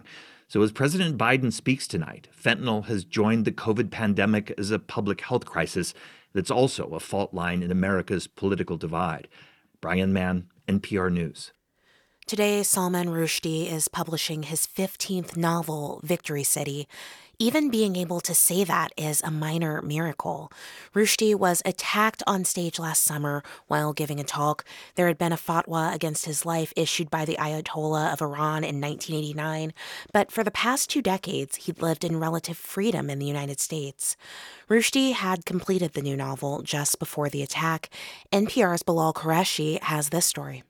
Salman Rushdie had not spoken out since the attempt on his life last August. But with the release of his new book, he's given one interview to the New Yorker magazine's David Remnick and finally described how he's healing. Can you type? Not, not very well because of the lack of feeling in the fingertips. The big injuries was here. It's right in, under your right jaw. And yes, the neck, neck, the neck, and and up around here, the mm-hmm. right side of my face. There was a lot there. There were chest wounds, and the liver was injured. Rushdie has lost sight in his right eye, and he is only slowly regaining use of one of his hands. I've tried very hard not to adopt the role of a victim. You know, then you're just sitting there saying, you know, somebody stuck a knife in me, poor me. You know, you don't which, feel that which way. Which I do sometimes think. Too. It hurts. Um, it hurts. But what I don't think is that's what I want people reading the book to think. I want them to be captured by the tale and to be carried away and to enjoy being in it and to want to know what happens next and, and you know to read a book. That book is Victory City, and here is its opening. On the last day of her life, when she was 247 years old, the blind poet, miracle worker, and prophetess, Pampa Kampana, completed her immense narrative poem about Bisnaga and buried it in a clay pot sealed with wax. Victory City is a historical epic about storytelling. It's inspired by a real Hindu kingdom called Vijayanagar that was destroyed by Muslim armies in the 16th century.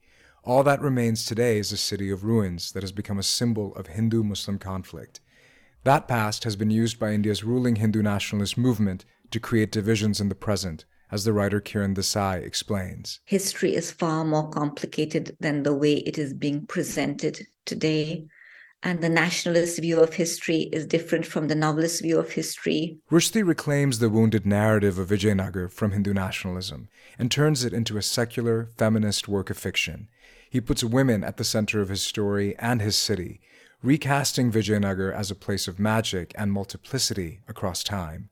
The writer Aatish Taseer says that's the magic of Rushdie's fiction. Rushdie's job has been, I think, he's a chronicler. He goes place to place, whether it's Muslim Spain, whether it's uh, Vijayanagar. It, it's to find those places where there's this sort of historical controversy, historical fractures of those moments in one's past or in the past of a country that won't go away, that continue to send echoes into the present. Filmmaker Deepa Mehta is a close friend of Rushdie's and read an early version of Victory City. I'm so happy that I'd read the book before the attack. And I'd reread it after the attack. Yes, of course, I kept on feeling, oh my God, this is uncanny, this is ironic. But never did I ever for a minute feel that it had gained some kind of dark power because of the attack. It was as powerful as it ever was because it was brilliant. Throughout his career, Salman Rushdie has championed writers from around the world and stood with them in the face of censorship. Kiran Desai says she sees the new novel as his gift to both readers and to writers. You know, I think every writer should read this book. It's just a distillation of wisdom. I myself am nothing now. All that remains is this city of words. Words are the only victors. I'm here now. And, I, have always been one of the ways in which I've dealt with this whole thing is, is to look forward and not backwards. What happens tomorrow is more, more important than what happened yesterday. Salman Rushdie's full interview with The New Yorker is in the magazine and on the latest episode of The New Yorker Radio Hour. His new novel, Victory City, is published today. Bilal Qureshi, NPR News.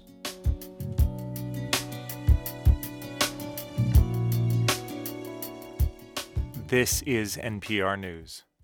We're funded by you, our listeners, and by Direct Tire and Auto Service, proud to support WBUR and public radio to help keep quality programming alive. DirectTire.com.